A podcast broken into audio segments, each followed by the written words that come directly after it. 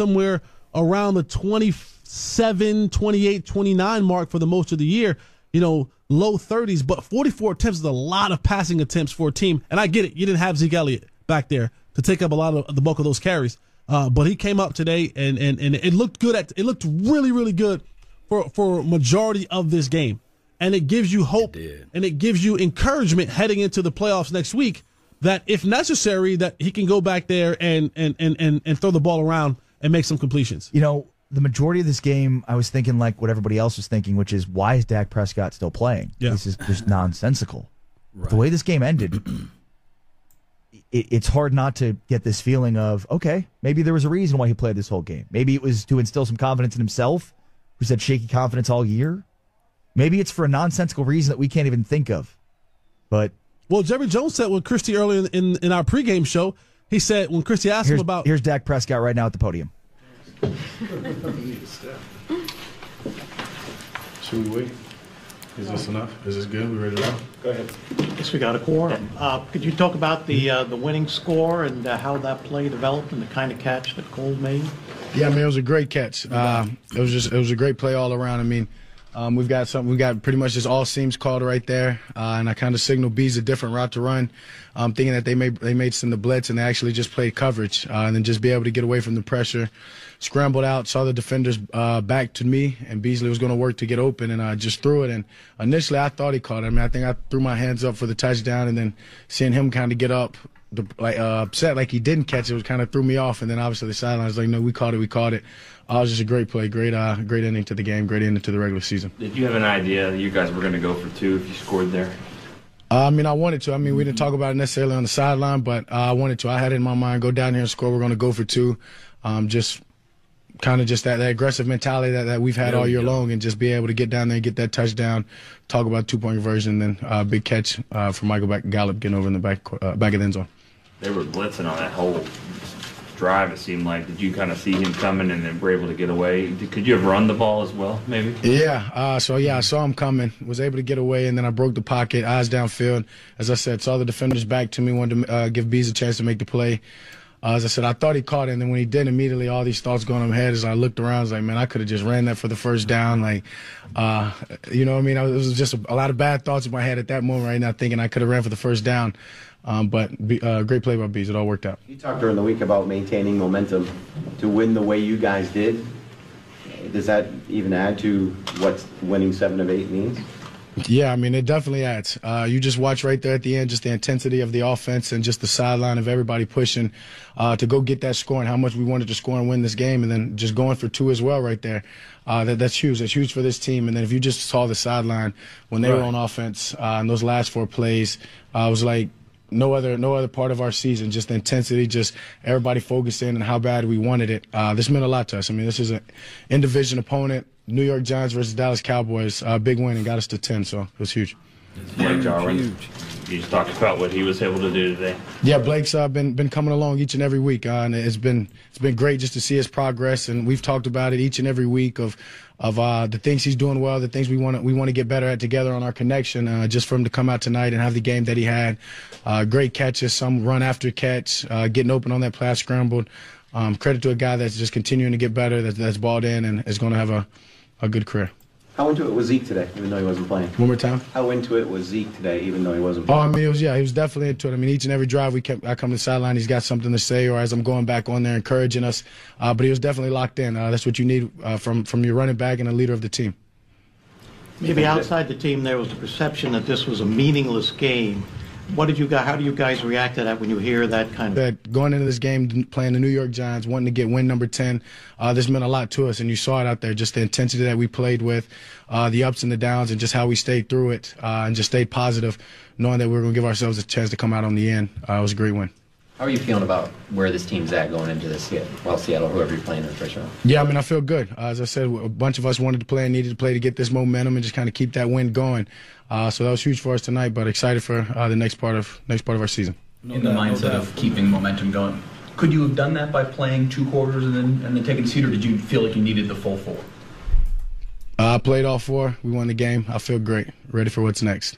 Was there a time when you were getting told you're in again, or, or do I have one more? Or you just were you just playing until they told you? No, I mean I had a bunch of I guess questions. You can even some teammates asked me how much you playing, how much you playing, and I, I told them I simply wasn't told anything. So I prepared myself to play the entire game. I practiced all week long to to play the entire game. I took the two minute drive this week.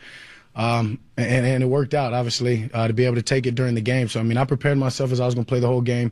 There Didn't at go. one point or another try to think about am I coming out or not. Uh, just stayed locked into it, and uh, we got the win. It was great. Tank Lawrence said uh, you're the quarterback. You could make this decision if you wanted to come off the field. You could have at any point. What does it say about uh, the way you approach the game that you never even decided to, to approach it in any way? Then I think me and Tank just kind of see the game a little different from that uh, that standpoint. Uh, but um, maybe he's right, maybe he's wrong. Who knows? But uh, the competitor in me, I wanted to play. As I said, I mean, I wanted to get out there, and I, I said it during the week. I wanted to play. I wanted to have this momentum, throw the ball, um, and just and just carry this going into the postseason. So I'm glad with the way it turned out. No Zeke, no Tyron, no no Zack. Do you think you proved anything to anybody? I mean, I wasn't. yourself? Yeah, I wasn't coming out today saying I need to prove people something. Uh, I was coming out today to try to get a win. Simple as that, and get a win from our teammates and just keep this momentum going. If anything, uh, just show the guys how much my teammates how much winning means to me, no matter the circumstances, uh, winning meaningless or not. Uh, so I mean, that, that's the only thing that was important for me. I'm sure we're belaboring the point a little bit at this point, but did it feel weird for you at all that no Tyron, no Zack, no Zeke, and then you're still out there? No, I mean we we had uh, that was half the season last year. So I mean, uh, it's not like Because of injury or suspension. intentional, unintentional. Uh, I'm a competitor and I wanted to play. Simple as that. And I know every, all those go. guys out there did as well. And Rod, Darius Jackson, they all did a great job, obviously stepping in. Uh, and then Cam as well, just stepping in for Tyron. And not only that, uh, when Xavier goes down, Adam Adam Redmond for him to come in and play the way he plays, that just shows the character of this team. Uh, and I wanted to be out there because of that. A bunch of guys that have been able to step up when their number has been called and play well and contribute to this team and a great team win. Uh, that was huge for us tonight. The two-point Play. Where was Gallup in the read? Three, four. I mean, are you? Yeah, no, he's pretty much last, uh, I guess you can say. But uh, he, he did a great job of getting over the top and getting over the top quick and um, had a bunch of options on that play as I'm scrambling. Uh, then you see him just throw his hands up and he kind of goes from the fifth read to the second read pretty quick. Uh, and just great job by him to getting over there. From a meaningless game to something dramatic, can, how, how can you build on this and take this to the playoffs? One more time. From a meaning, so-called meaningless game from us to, to finishing dramatic, how can you build on this? You would show up late, Clarence. Um, all right, understand. Under- exactly. I know we can definitely build on this. As I said, uh, this wasn't meaningless to me and wasn't meaningless to any of the guys that played, uh, or even the guys that didn't play. This was huge for us to come in and play the New York Giants, get this division win, um, and then just get the tenth win and just keep this momentum going. So it was huge for us. Thank you, guys. thank you. Thank you very much. Get that get that tenth win and keep the momentum going. That's what Dak Prescott was talking about. I'm Ari Temkin with Jesse Holley. That's Dak Prescott of the Dallas Cowboys post game show. Let's pause 10 seconds for station identification. You're listening to the Dallas Cowboys Radio Network. Yes, indeed. So, uh, with that being said, guys, uh, we're seeing the growth factor, and uh, the growth factor is uh, leading up to this game. He's saying that he want to get the rhythm, he want to be able to get out there into the mix. So that's everything, guys. I, I can't stress this enough. That's leadership 101, putting the team on your back and putting everything in different perspectives. the official supermarket of the Dallas Cowboys. All right, coming up next, did this win tell us anything about Dak Prescott, or was it just a not smart decision by the offensive staff to play him in a meaningless game for four quarters? You're listening to the Dallas Cowboys radio. Yes, indeed. So while they go to their uh, commercial break, uh, thank those who uh, wish me prayers and and uh, wishing me a, a good bill of health. Uh, that means a lot too. Uh, I would be remiss to add that uh, out there. Appreciate each and every last one of you all for being part of the mix. Uh, it's been a doozer, right? Uh, but all I can say is this team, this team here, this Cowboys team, we got a lot. I'm talking about a lot of growth. I know you can't see me. I'm, I'm trying to edit this uh, this backdrop right quick. I appreciate you, uh, Calvin Williamson, but you guys can hear me though, right? You guys can hear me. Let me know if you can hear me. I know you can't see me, but uh, I- I'm still live. I'm still in the mix over here. There we go. See, I got to make it smooth for everything. You know, I had to get the uh, the chat box together. Uh, let me know if you are able to see the chat box, and. Um, we're gonna get things going in the right direction, Cowboy Nation. Uh, you guys know how this thing goes. Uh, appreciate each and every last one of you all uh, for being part of the mix. Um, let me know uh, how you guys feel about Jarwin, man. Uh, he he showed out, right? The guy was balling. I'm talking about out of control balling, right? uh, yes, I am sick. Uh, to I'm I'm loaded up with uh, all type of fluids, right? So, uh, but I'm still kind of out of it. Uh, it. it is what it is. We're ten and six. I said at the beginning of the year, uh, we can be at least a plus game from last year if Ezekiel is not suspended, and we should be at least ten and six. And uh, it came true. Yeah, Dak attacked live like '95. He did. He was poised. Now, did he leave some passes out there on the field? Yeah, you can say that. But one thing that I, I can I can look back on and I can look at this film um, when I was watching, I was laying down. I was so tired, man. Um, I saw the growth of Jarwin from last game. Re- remember last game when he broke out to the right and uh, he was rolling to his right and he threw the ball behind Jarwin. But this game, man, they were right on the money. And and I always say this: the quarterback best friend will always be, and there's always is, the um the the uh, tight end and, and that pocket, trusting that pocket. Appreciate you too for making a donation to help grow the nation. Really appreciate it. Uh, let's get this thing going one way or another. Let's go, Cowboy Nation. Yes, indeed.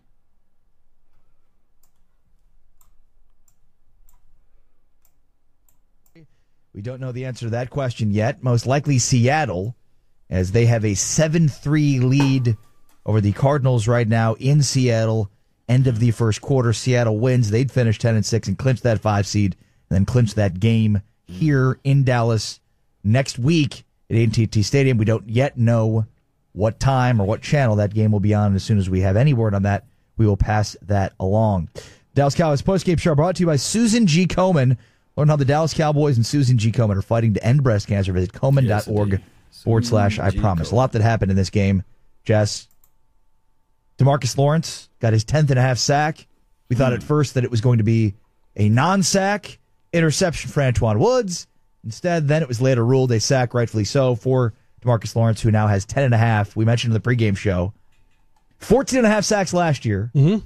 but 10 and a half this year. And, and that number not indicative. He was a more dominant player this season, a better player this season. That stat notwithstanding than he was last year. Yeah, he he did things this year that a lot of times you don't you, you don't think about, you don't hear about because when it comes to a a dominant pass rusher, if it isn't the sacks, you you think, well, he's not doing enough. If it isn't the strip sack fumbles, he's not doing enough. If it isn't the the the the the, the, the game changing plays from that position, he's not doing enough. Well, right. And only did he have another double digit sack season, but the most tackles he's had, the most pressures he's had, the most tackles for losses Inter- he's most had, interceptions, most interceptions that he's had, one. and he's done some things this year in the stat line that most people don't talk about when it comes to a pass rusher. Yeah. that he had not done at any other point in his career. And like we were True talking that. about earlier, when you talk about what he was a year ago to what he is this year, there are some some pieces that was kind of missing in that rotation of the, of the defensive line. Not having David Irving for a large majority of the season. Uh, you know, Tyrone Crawford in and out. Some you know, some pieces in and out. Randy Gregory in and out, and and Taco and all those pieces not being there. That rotation wasn't there. So what happens is now when you're able to rotate those fresher guys in, you have another. Because despite what you may feel about David Irving personally, David mm-hmm. Irving was a factor he was. And and yeah. and when he's getting pressure up that middle and his quarterbacks can't look down the field at where they're going, now that gives a guy like Tank Lawrence a second, a half a second more, so that now he can get to the quarterback. Or when you flush him one way, well, there here comes Tank Lawrence. So there's a there's a number of things that goes on that go on across that defensive line that when you don't have certain players in there, other players are affected by it. But still, he's done more for this team this year than he has in the years past if you're looking past the sack numbers. Dak Prescott, though, was the story of this game. The fact that he played the entire game and then his stats 27 of 44, 387 yards and four touchdowns, arguably the best game he played all year. Took four sacks. So the record that Dak had already set for a Cowboys franchise record with 52 extends to 56. But Dak was good. Really good mm-hmm. especially down the stretch of this football game, and especially on that final drive. Cole Beasley had a tremendous catch. It was a fourth down and 15 catch for a touchdown that helped seal the victory for the Cowboys. After the game, here's Dak Prescott speaking with Fox's Pam Oliver. Pam Call Oliver. this a meaningful game, but you just saw the intensity uh, on us on our last drive, and then everybody on the sideline supporting that defense on that on that four and out.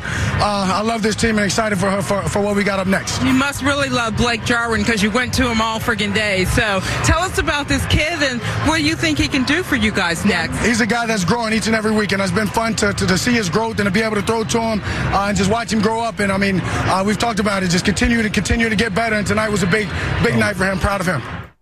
No doubt. I thought she Dak cussed for a Prescott with Pam Oliver, who mentioned the word friggin' in the interview with Dak Prescott. Jesse Holley, Ari Temkin with you, Dallas Cowboys Radio Network. 877-881-1053 if you'd like to chime in.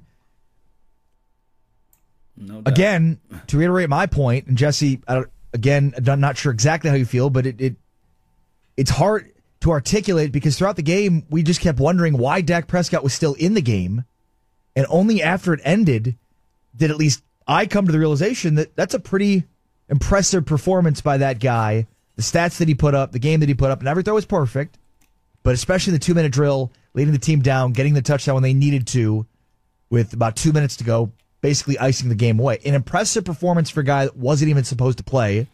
It's against a five win defense, but still, when your defense, which has been great all year, gives up 35 points to a five win team, and you're still able to make the plays down the stretch without Zeke Elliott, without you know the greatest pieces of this offensive line, it's an impressive performance for Dak Prescott. No, it is. It, it, it definitely is. And I, I think for me, and maybe other people as well, once you get your mind off of why was he even in the game All right.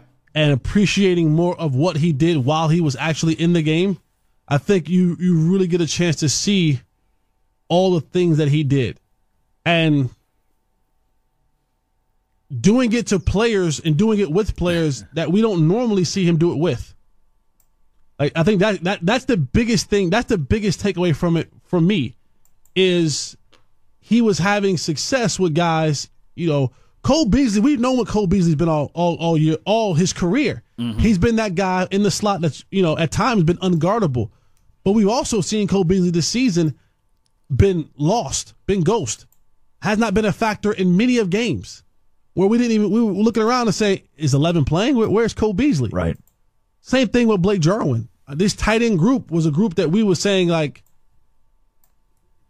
we're in trouble because they they they can't block, they can't they don't catch many passes. And today you see Cole Beasley kind of get back to his form, and all that can be a good thing. You talk about the momentum carrying that into next week. You know, now the Seahawks have to remember remind themselves that oh yeah, about Cole Beasley.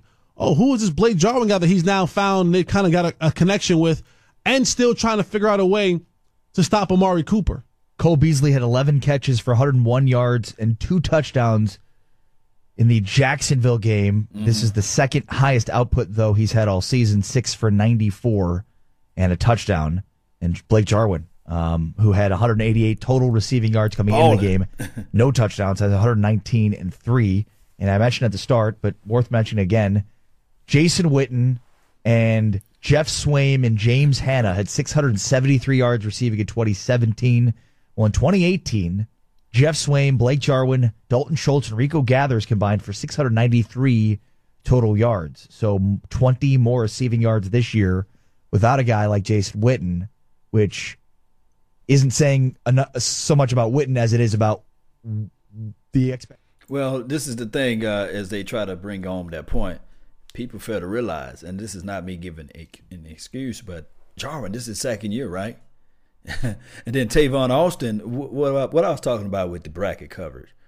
Oh, that's the issue with uh, with uh, with the Cole Beasleys of the world. It's hard for him to beat the bracket. You know, you can, you can't just sit back there and bracket him when you got a tight end that's eating. And then you have the Amari Coopers of the world that's that still demands two people. Now you got one on one on the outside, one on one into the inside. You got one on one all day, and it's already a mismatch. Guys, go back and watch the film session that I did on Cole Beasley. One on one with a linebacker. Dak Prescott should look for him every day, even twice on Sunday, or more than twice, right? Uh, especially when you got the linebacker on him or the safety. they don't have those quick hips. Huge plays, catches, breaking tackles, first downs. Like he's going to be so significant in this Cowboys run to a championship. Mm-hmm. You can't have games where he goes away and you don't hear anything from him. You want to be able to keep him engaged, keep him being a viable receiver. Talk about being a threat. Amari Cooper is a threat every time the ball is thrown his way. A big threat. The Cowboys have to keep feeding Amari Cooper because I think once you make him the focal point of what you're doing and he's eating, other guys now have the ability to roam free. Because now you're going you're going to take your attention to Amari Cooper. You're going to slide that safety to Amari Cooper. And now if you have Blake Jarwin doing that, that other safety that has to roam the middle of the field because you occupy one on Amari, you now leave that tight end and that linebacker or that or that nickel or dime player where he has to defend that. So when you get one guy that's playing well, now that opens up for the rest of the guys. Jason just Dak has to make sure he finds the right guy when it's time to find them because he's starting to see some of these guys, the Jarwins, the Beasleys, the Gallups of the world. They're starting to come through, and now they're going to their third season. Right? You're going. When I say third season, I mean not preseason, not regular season. This is the postseason. Postseason. So a lot of these players are going to the third part of the season, where now they have to elevate their game even more. And this is a good step for Blake Jarwin about going to elevation. He has to elevate his game. Gallup, Amari, Bees, all those guys have to elevate their game, their games to get to that next level to win games in the playoffs. Seahawks just took a 13-3 lead on the Arizona Cardinals on a Chris Carson seven-yard touchdown run. So, Uh-oh. pending the extra point, it'll be 14-3 Seattle. 11:39 to go first half. So the Cardinals 3 and 12 playing out this game and this season. Most likely the Seahawks in Dallas next week against the Cowboys. It'll be the 10 and 6 Cowboys and potentially the 10 and 6 Seahawks. Other games of note going on right now with NFC playoff implications. Nick Foles and the Philadelphia Eagles leading 3 0 over the Redskins right now. 9 minutes to play in the first half in that one. And the Vikings and Bears. Bears with a 7 0 lead on the Minnesota Vikings. Just under 13 minutes to play. First half of that one. Rams up 14 3 on the Niners. Rams could clinch the two seed with a win there. All right, uh, that's getting you caught up on everything going on around the NFC playoff picture. Cowboys beat the Giants 36 35. Dallas Cowboys football will continue in a moment. Yes, indeed. You are loyal. You bleed blue and silver. You even. So uh, it looks like the uh, I think the Arizona Cardinals they they just mailing it in. They're saying to themselves, "All right, well, I mean, it's, it's, we're not going to the playoffs, right? So it is what it is. Uh, so the Seattle Seahawks looks like it. It looks like it that they're going to win. So they're going to have to figure out things from there. Shout out to you, man. Let's do a quick shout out to those that's in the chat box, man. Really appreciate you all. Don't forget to smash that like button, share the content, and. Uh, and let people know where they can hear uh, Law Nations. I'm on iTunes as well as uh, Roku and Instagram and all those places. I really appreciate you all. Locks, appreciate you for tuning in, John. Hey, don't forget uh, who who was with us when we was three and five. Let me know who was with us when we was three and five. Put that in the chat box. And uh, Chris Longley, appreciate you for tuning in. Jay, thank you. Um, yes, listening to nothing but, but the best. Yes, indeed. Yes, Jay. Uh, 10 and 6. Yes, indeed, man. Hey, so a win is a win is a win is a win, right? So all we got to do is continue to do what we need to do and stay and play our style of football, and everything else can happen. Sober Truth, appreciate you. A drunken man words are a sober man thoughts. So I like that name, Sober Truth. Darius Pouncey, appreciate you for tuning in. Janiqua, thank you for being part of the mix. Thank you for praying for me. Since 82, that's what I'm talking about, Chris. Let's get this thing going. Hey, you guys already know how this thing goes. Drizzle, thank you for being part of the mix. Uh, as we get this thing going, you guys already know. Calvin Williamson said he never gave up. That's what I'm talking about. That is exactly what I'm talking about. And you guys know uh, I got to do this right here because I didn't get a chance to do it while we was playing. And you already know what's finna come around, right? we got to get crunk one way or another. You guys know what is going to happen. In the building, like, share, subscribe. Yes, Janiqua, appreciate you uh, for being part of the uh, the elite foot soldiers out there. Letting everybody know where they can go. Like this comment, subscribe to this page. Let's go, uh, Cowboy Nation. Uh, share too. Yes. Who ready for it? We've been fighting. We've been battling. We've been fighting. We've been battling back and forth, one way or another. Yes, Burn, shout out to you.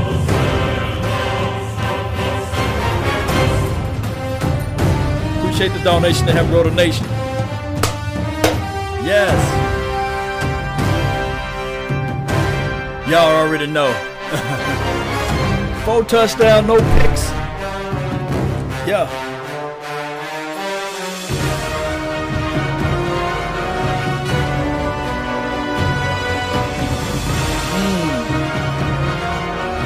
You know I got I, I, I gotta pump it up.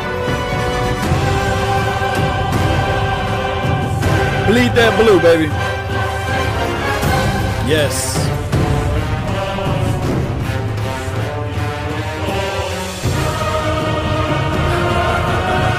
Fire. Yes, indeed. Young Wilson in the house. Greg. All you guys. Huh. There we go. There we go. Cowboy Nation, hey, we got to get this thing going one way or another. All it takes now. How many games we got to win to get to the big dance? How many games? Somebody put that down, right? Consecutive sweeps. Yeah. They also won their ninth in the last 12 games against the New York Giants. Ninth in the last Cowboys, 12. We the entire season, only lose one divisional game. They sweep the Eagles, they sweep the Giants, and split with the Redskins. They're 10 and 6 and off the playoffs. Dallas Cowboys postgame show brought to you by Geico. 15 minutes could save you 15% or more on car insurance. I mentioned earlier 673 yards receiving for Jason Witten, Geoff Swaim, and James Hanna last year. Okay. And I didn't, I, I said 693 for the group this year. I forgot to mention that Dalton Schultz also had a catch for 17 yards today. So that's Yeah. actually 710 yards receiving for that tight ends group this Where's year. their yellow jackets at? Give them their yellow jackets. Witten who? Who? 80 who? 82. But again, 82 who? But again, based on expectations, Let's go, Based on Cowboy what- Nation. Jarwin did at Oklahoma State, Swaim did at Texas, which is not much as catching tight ends. It's a pretty impressive season, um, given where expectations were. Jesse Holley, Ari Temkin, Dallas Cowboys postgame show brought to you by Miller Lite. Today's game between the Tampa Bay Buccaneers and Dallas Cowboys. The today's game between the New York Giants and Dallas Cowboys is brought to you by Miller Lite, the only beer of the Dallas Cowboys. I just read. I don't think. Mm-hmm. That's that's what happens. I just read. So if you you know, it's you read the teleprompter. So if the if the teleprompter says Tampa Bay and I know that they didn't play Tampa Bay today, I can't stop myself. Well, you better have a mind in your All right, we'll hear from Antwaun Woods in a moment. Antwaun Barbecue Obviously, Dak Woods. Prescott playing and playing well, and then leading the Cowboys down the field for a touchdown to win the game. 27 to 44, 387 to four touchdowns. Nobody expected Dak Prescott to play all four quarters, but he did after the game. Jason Garrett, Dak Prescott both acting like, well, why not? Why not? Why not? What's the problem here? What's up, Carl? Appreciate you. kind of going back to they don't care about the noise. Right. We're all going to call them stupid for playing their quarterback in a meaningless game, Shout out to uh but to my guy. it doesn't matter what we think. All that matters is what they think. With that in mind, let's go back out to East Rutherford, New Jersey. Brad Sham is joining us right now, the Dallas Cowboys Radio Network. And Brad, we all expected that Dak Prescott wouldn't play for four quarters. Well, he did, and he won the game for them. And then afterwards, Brad Sham, Garrett and Dak both acted like, well, The why not? wisdom. Why shouldn't he have played the whole game? Well, I think they wanted to. Uh, I think they were The getting ready to take too. him out um, sometime in the third quarter. Uh, but they wanted to finish the first. The first half, the offense didn't play as well as it wanted to. Right. It didn't have the pro- production it wanted to. They didn't want to leave uh on that taste. And then, um, you know, I, I think they, I think that they really wanted to continue to press and hold the pedal down. I I mean, you I certainly understand the risk that they ran, and people are saying, "Oh, they were crazy for putting them at risk." And uh, it's football; everybody's at risk. And um, I think with this, I think it's important that you uh, know your team when you're coaching it. That you you know what your team needs. And I think it was good for them to have the quarterback play like he had to play Yep. um, the last couple of possessions uh, to be able to to do what they did. As the Giants kept answering, they kept coming back. Yeah. I I understand the other argument, but but I really think that I really think that if the defense had had a normal defense day, he wouldn't have played the whole game. Mm. But uh, but he did, and uh, he played pretty well. I think it'll help all of them going forward. Are you concerned about some of the things that you're seeing now defensively? This team all year long has been I'm you know a top five defense, but you go back and you look at what they gave up against uh, The Colts. uh, against Colts. the Colts, and then last, I in 21 games, the defense giving up 30 points, uh, and they played a lot of their starters a large majority of this game. The Cowboys' defensive uh, uh, defensive team. The, does that worry you a little bit, or you're just saying you They know they didn't do that when we'll D-Law move on to the out there. playoffs and and and we'll we'll, we'll take our chance with that defense there. Yeah, I, I was more concerned. It does not uh, concern me a great deal. I was a little more concerned by those two fourth Yes. quarter touchdowns that they gave up to Philadelphia. I thought that look out because sometimes in a win you can have something go bad, just like sometimes in a loss you can have something go good that turns out to trigger you.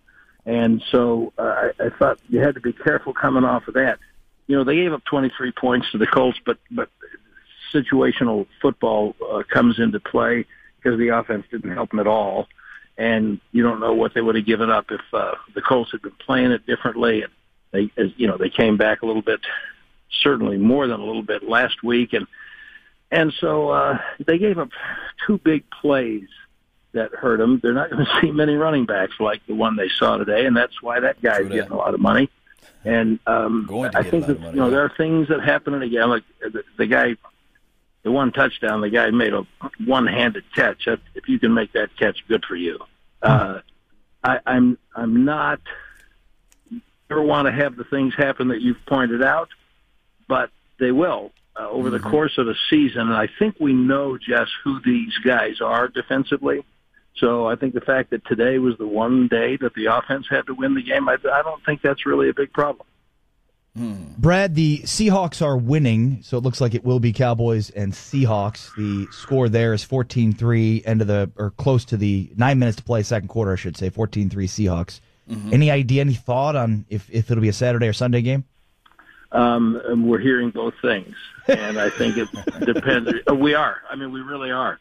Uh, I was uh, about three days ago. I was 100% convinced it was going to be Sunday, and now there are uh, some rumors going around that uh, the networks are leaning on them for Saturday night. So the fact that it's rumors is the most important thing. Neither one would surprise me, but I don't. We don't have any way of knowing. Hopefully, by uh, the time the plane lands, after you guys are off the air with this show, we we ought to know. But you might we, we might know before you get off the air. So um, the only r- way it makes a difference is for their work week because if the game is Saturday night, then tomorrow's Tuesday, and Right. uh, if the game is uh, Sunday, then tomorrow's Monday, and it's a regular week. But uh, it's it's the playoffs, and I I think they they have had so many different kinds of games on different kinds of days, and when Wednesday was Friday and all that kind of stuff, I I don't think they'll have any trouble adjusting to that. It's a great call, a fantastic game, unbelievably exciting. Who knows if you know it didn't matter, but it certainly seemed to matter to those guys that won it and fought till the end. Yeah. So yeah, I think that's an important point. I really do. I think that that's they as hard as they were playing all the way through. You could see how much it mattered to them, It did. and I think that's the hallmark of this team. appreciate the call, Brad, and uh, appreciate Okay, the guys. time. We'll talk to you next week in the You bet. playoffs. Safe You travels. bet. Look forward to it. Thank you. That's right. Happy New Year, Yes, Brad. indeed. Sham. Happy New Year, Brad Sham. Uh, this is my only thing is as we break down what he was talking about, uh, the, the, the touchdown passes that, that we gave up against the Eagles. Uh, yeah, we can look back at that, but that's the story of a different day. Now, the touchdown passes that we gave up today, uh, Byron Jones didn't need to get his head around. Uh, he, he would have had an interception. I think that Woods needed to come over the top just a little bit faster. But good pass by Eli. Man, Eli will be Eli. Just like the first quarter with my guy Chido Awuzie, he caught that interception. I said, okay, that's the Eli that we know. He's just like Kirk Cousins, right? So the thing is, all we got to do is play our style of football. Uh, my only reservation is that uh, the teams can run on us. and we when we play against the Seattle Seahawks, somebody go down and look and uh, when you look that up, you will see that the Seattle Seahawks are like first in rushing and collectively running the rock. So that's something that we really going to have to shore up there. Uh, I, I can say that with a D-Law, he showed how valuable he is. That's what uh, my guy Carperface said earlier. Uh, yes, D-Law is very valuable to this team. uh, as far as uh, against the pass and also against the run. He, he's he's very uh, underrated against the run. So we're gonna have to have D Law ready next week. Nation's number one. We're going to have to have them ready. Eagles will lose. What's what's the score for the Eagles versus the uh, Washington team? Let me know. You guys put that down below. Let me know what the score is um, on that. Carson is really good. Are you talking about Carson Wentz or are you talking about the running back Carson, uh, born 20 or born to game for life? Uh, he, he's very crafty as a running back. Barkley made some big plays. Sean Lee when he was on the field. Uh, Christopher, I agree.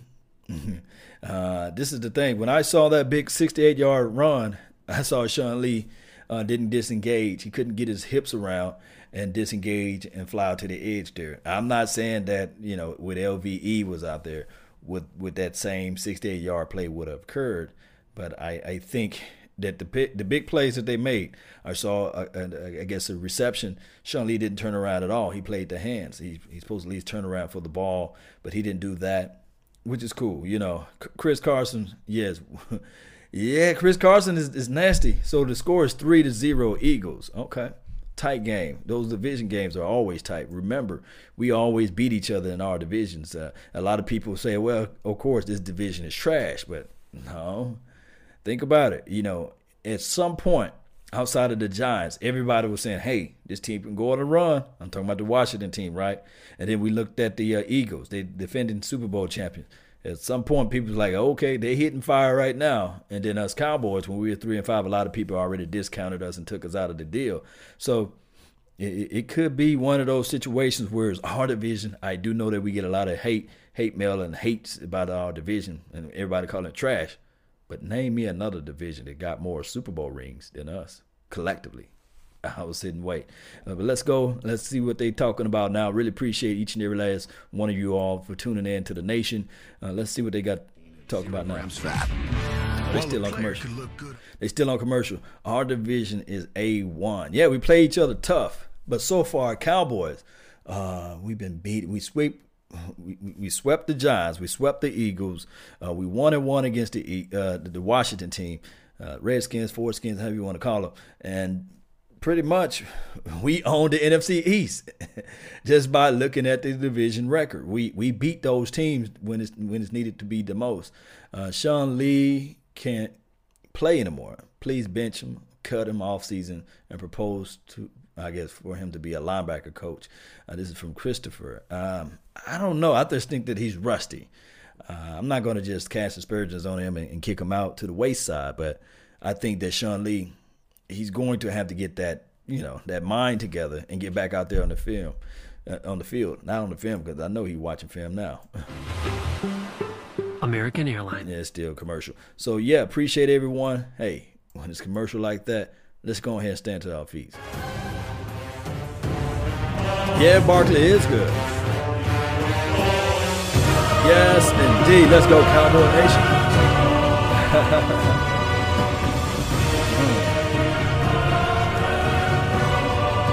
Watch how the thing come in.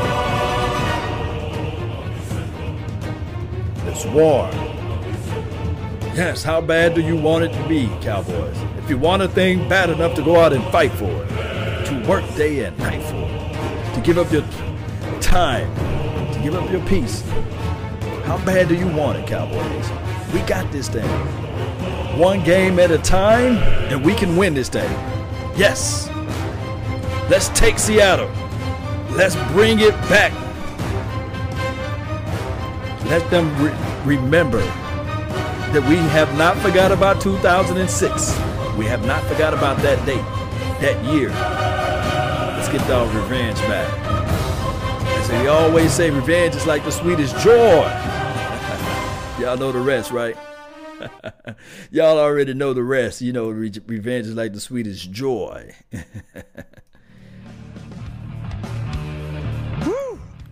All right. 105. Dak Prescott plays the entire yes. game, much to the chagrin, I guess, of Cowboys fans. It is what it is at this point, Cowboy Nation. How concerned are we with the way that our defense has played in first in the last two games. Catches for 119 yards. Uh, I'll talk about that a little bit more. Now's a good time to tell you that SeatGeek is the new official primary ticketing partner of America's team. SeatGeek makes managing tickets easy, whether it's buying or transferring. Download the SeatGeek app on your phone and take $20 off your first purchase using code Dallas Cowboys at checkout. SeatGeek, life's an event. SeatGeek has the tickets. Shady, you Let's right. Back out to East Shady- Rutherford, New Jersey. Shady Mickey. Spagnola is You're joining right. us, DallasCowboys.com. And Mickey, Mickey. it's all's well that ends well with playing your quarterback. For I don't know, were quarters you in a meaningless there? Yeah, I guess so, and I guess it wasn't meaningless, right? It certainly wasn't meaningless to Blake Jarwin, who caught three touchdown passes in the game, his first touchdowns of the of the season. Mickey. As a matter of fact, when he was asked did he ever catch three touchdown passes in a game, and he said, "Shoot, I only caught four my whole time in college." So uh, certainly wasn't meaningless to Cole Beasley, who made the ti diving catch in the back of the end zone. Yeah, tangibly from a, a standing standpoint, it didn't get him anywhere, but ten and six certainly sounds better than nine and seven, and obviously the quarterback and uh, all those guys that played, as Dak Prescott said, Yes. it was not meaningless to him. It wasn't meaningless to the guys he played with. And he goes, and you know what? If you see all the guys on the sideline who didn't play, it wasn't meaningless to them either. So, uh, yeah, I think you're right. All's well that ends well. Uh, looks like they only suffered a couple injuries. Uh, I don't think it was anything serious. I, I was told that the guys could have gone back in the game. Leighton Vander Esch kind of got his uh, his shin, Shin, uh, leg yeah. whipped. Uh, it was bruised, uh, and they just thought better not to put him back in. Uh, same thing with uh, Xavier Su'a-Filo. Uh, suffered a little bit of an ankle deal, but uh, they were taping it up, and if they needed another backup lineman, uh, he was the guy because they were down to their last offensive lineman when Redmond Yeah. uh, went in. So uh, I think Demarcus Lawrence kind of aggravated his shoulder, uh, but he got his sack to get the double-digit sacks again twice in in two seasons, and then there was no need to put him back in either. So uh, they went that all that way with the, that last drive with a bunch of backups, except for La'el Collins on the offensive line, and we're really playing with a bunch of backups on the on the defensive line too, uh, until it got down to uh, the last part there, and it's like all of a sudden Randy Gregory got back in the game and Taco Charlton got back in the game. Mick, when you see the performance of Blake Jarwin today, um, what does that do for this offensive What'd play it do? caller's confidence in the tight ends, for the t- confident in the tight end, and the defense who have to guard this tight end in the next round of the playoffs in Seattle? Yeah, you know what? It it might mean more for that. That that these defenses now have to sit there and go, oh, the tight end, we got to pay attention to him, uh, and that might help out, uh, open things up for uh, other people. Jesse, as you know, you know they. I don't I don't know that anybody really respected that tight end position, and and a lot of times when they were thrown to the tight end, it was just kind of little release dump passes. But suddenly, here's a guy getting down the field and getting down the seams and you know, s- they were trying to zone him, and and he found the open spot, and he actually played like a a veteran. You know, the last time, uh, and I'm sure this has already came out that uh, a Cowboys tight end caught three touchdown passes. It was Billy Joe Dupree, Billy and we Joe have to go right back to the 70s to find that. So uh, I think that uh, teams are going to have to worry about that. They're probably going to have to worry about Tavon Austin. They saw him on the field Yeah. and saw him get behind some defensive He backs did. too. So uh, I think that those things will cause whoever they have to play uh, a little bit more attention during practice this week. Yeah, Billy Joe Dupree, September 30th, 1973, gets the Steelers six catches, 74 yards, and three So what's touchdowns. the math on that? Like 45 years ago? Yep, 45 years ago. That's a long time. Yeah, I think there was a pretty notable tight end in between that period who never caught three touchdowns in a game. Kind of Martellus Bennett, kinda man. cra- Nev- yeah, that's right. Martellus Marty Bennett D, never course. had three touchdowns in the game. Man, shoot. Jay, Jay Novacek never had three touchdowns in the game before. Well, John yeah. Phillips. Can't believe John John, Phillips, Phillips. man. Gavin Escobar, man. Those guys All never those had three legends. touchdowns in one game, man. You know, they just they just give David out yellow LaFleur jackets now. Didn't even do it, did he? No, Mickey, 56 sacks taken by Dak Prescott of the season. That's a new Cowboys record. 24 total points given up all four first quarters of the season. What's a bigger shock as a record uh, breaking statistic for the Cowboys this season? 56 sacks Well, actually, 24 total it's a- points? it- yeah, it's a record for. I mean, he'd already broken that record Right. for a 16 Right. game season. For a 14 game season was Don Meredith with 58. So it came up too short. Uh, and I guess it's a good thing too because he was able to pull off those uh, Right. couple late passes with a lot of pressure on him. I mean, look what he was playing behind. Uh, as I said, it was all backup to except for La'el Collins, uh, and the Giants just decided, you know what, we're not sitting back, we're just all out blitzing and and see if we can get there. And they were causing some havoc in uh, in Yes, the pocket. And, yeah, they ended Yes. up with what four sacks. Uh, but again, he threw for how many yards? 384? 387. 387. Don't discount career that. high, and how many touchdowns? Four, a Four. career high. So uh, a lot of times, you know, and, and and you know, it's not all about holding the ball too long. And you notice that when a quarterback uh, thinks he can use his feet to get out of trouble, as you saw on the two winning throws, uh, that you can extend plays that way, and then maybe that's the downside of being able to uh, have trust in your feet to extend plays. That you're going to take some sacks uh, that you might not normally, but then you might not throw a 32-yard touchdown pass uh, on fourth down or come up with a two-point conversion when the first two options broke down, uh, and he looks up and he sees Michael Gallup with his hand up in the air waving, "Hey, throw it to me! I'm wide open." Wide open. Uh, and he rolled out and got the ball to him. So yeah, it's a lot of sacks, uh, and that can be a problem. And uh, you know, and, and, but think about this though: they did all that without Zeke in the game, uh, and I don't know that teams would un- blitz unadulterated like that if Zeke's in the game. Uh, as a, a, a, you know, you might just hand it off to him and run right by the guy going the other way. Mickey. Appreciate it, Mickey. We'll talk to you next week during the playoffs. Okay, guys, see ya. See ya. Mickey Spag, man. Hey, this is the thing I want to bring up uh, before they get to talking. What what changed, right? He rolled out to which side? Remember, I was doing the film breakdown and I did the critical analysis, and I was talking about the way Dak Prescott. When you roll him out to the left, he's not left-handed. he can't set his feet properly. And uh, the pass, that long pass, when he rolled out to his right and uh, caught number seven was uh, Allen Hurns down the field. The ball was still uh, ugly, but it was deadly. It was deadly because he was able to get enough air under the ball, and he was able to hit Allen Hurns uh, down the field. And then, and then on top of that, of course, with Jarwins of the worlds and and the uh, Cole Beasley, uh, he was rolling out to his right. But that last play, of course, it was uh, just a pretty much inside play. But uh, when you utilize Dak Prescott and those factors, and you say, "Hey," to yourself, we're gonna roll you to the right instead of to the left because you're right-handed you can pass a little bit better and those designs helped out tremendously did i mention that they rolled him out right and uh, they motion number 10 uh, to the left or they motion number 11 to the, to the left so i like that creativity it pays it pays uh, let's see if they're still talking or for a play caller when you have nothing else to gain. Like if if everything went bad for the Cowboys today, you don't blame the play caller. You just say, yeah, it's a meaningless game. They were just out there trying to be vanilla. true that So this is the kind of game that it, it can. Killeen, Texas. What's up, Rodney? You want to appreciate it. It can skew reality. It can. Thank you. It can skew reality because there's zero pressure on Scott Linehan to call plays. A lot of them that we haven't seen. Throwing the ball downfield multiple times in a game.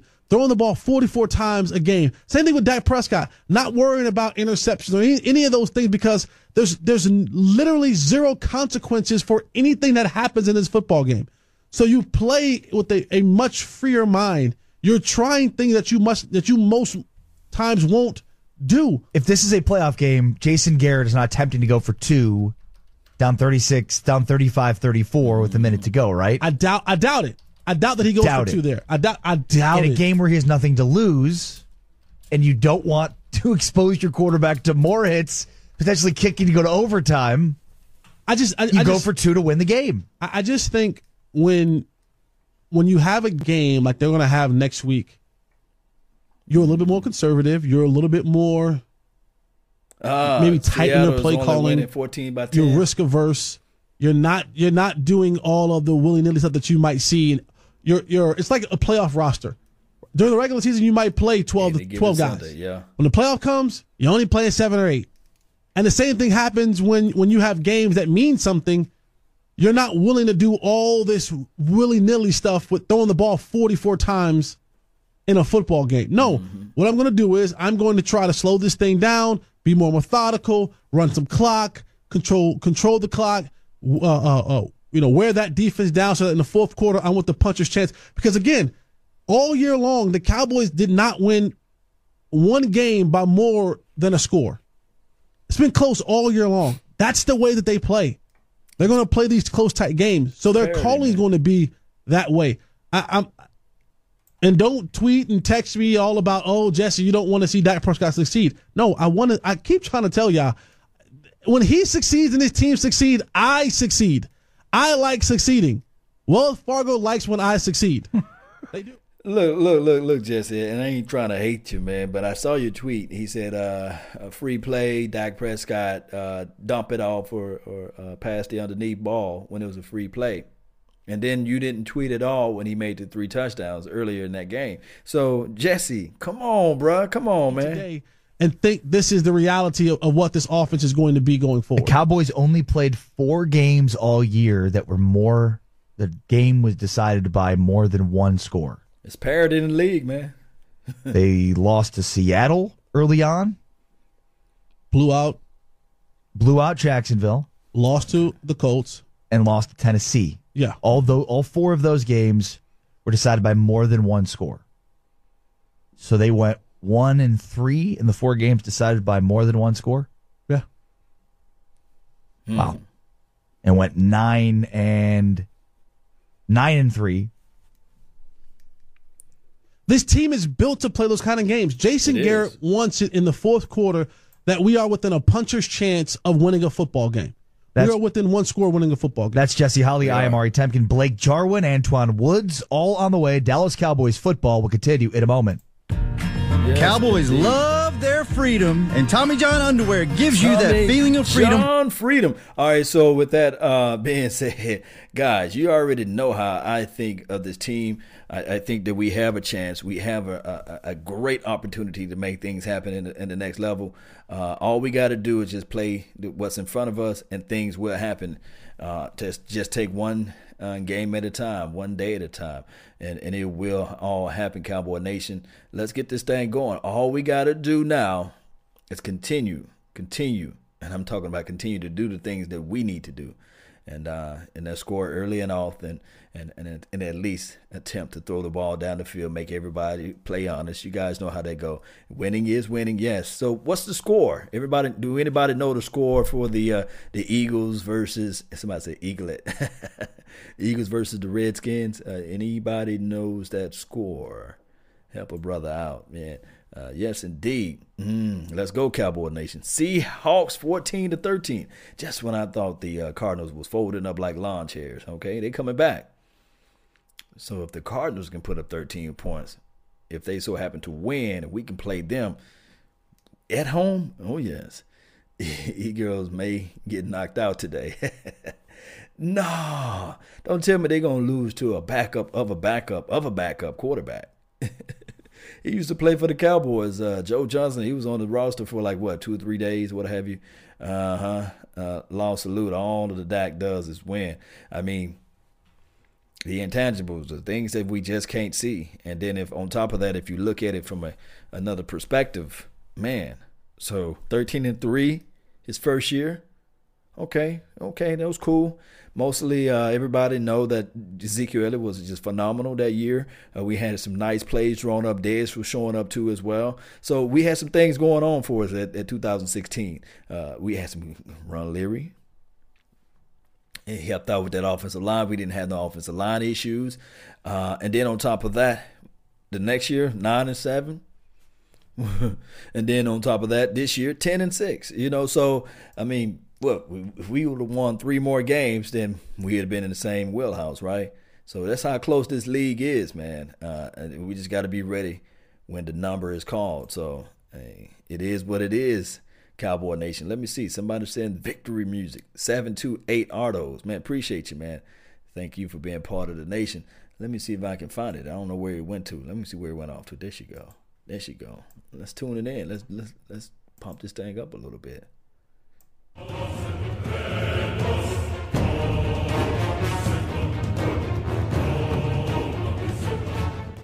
Yes, thank you for the donation to help grow the nation. Yes, the Friendly Neighborhood Blue Shield.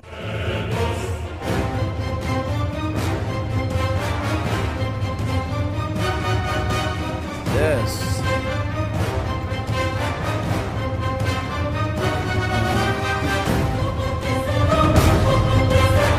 We say the Eagles are in good position to make the playoff. that could be interesting. Yeah, it could be. But how about them Cowboys?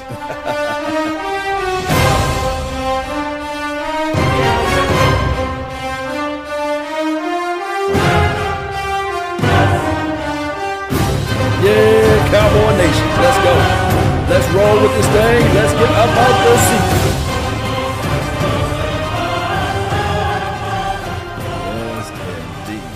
Nation.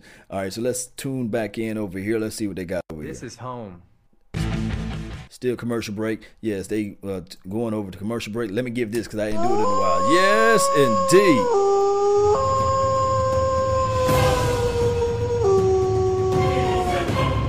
We crunk, baby. you better be crunk because we both we not supposed to be in this thing. And I'm tired as hell, but I'm still here with the nation.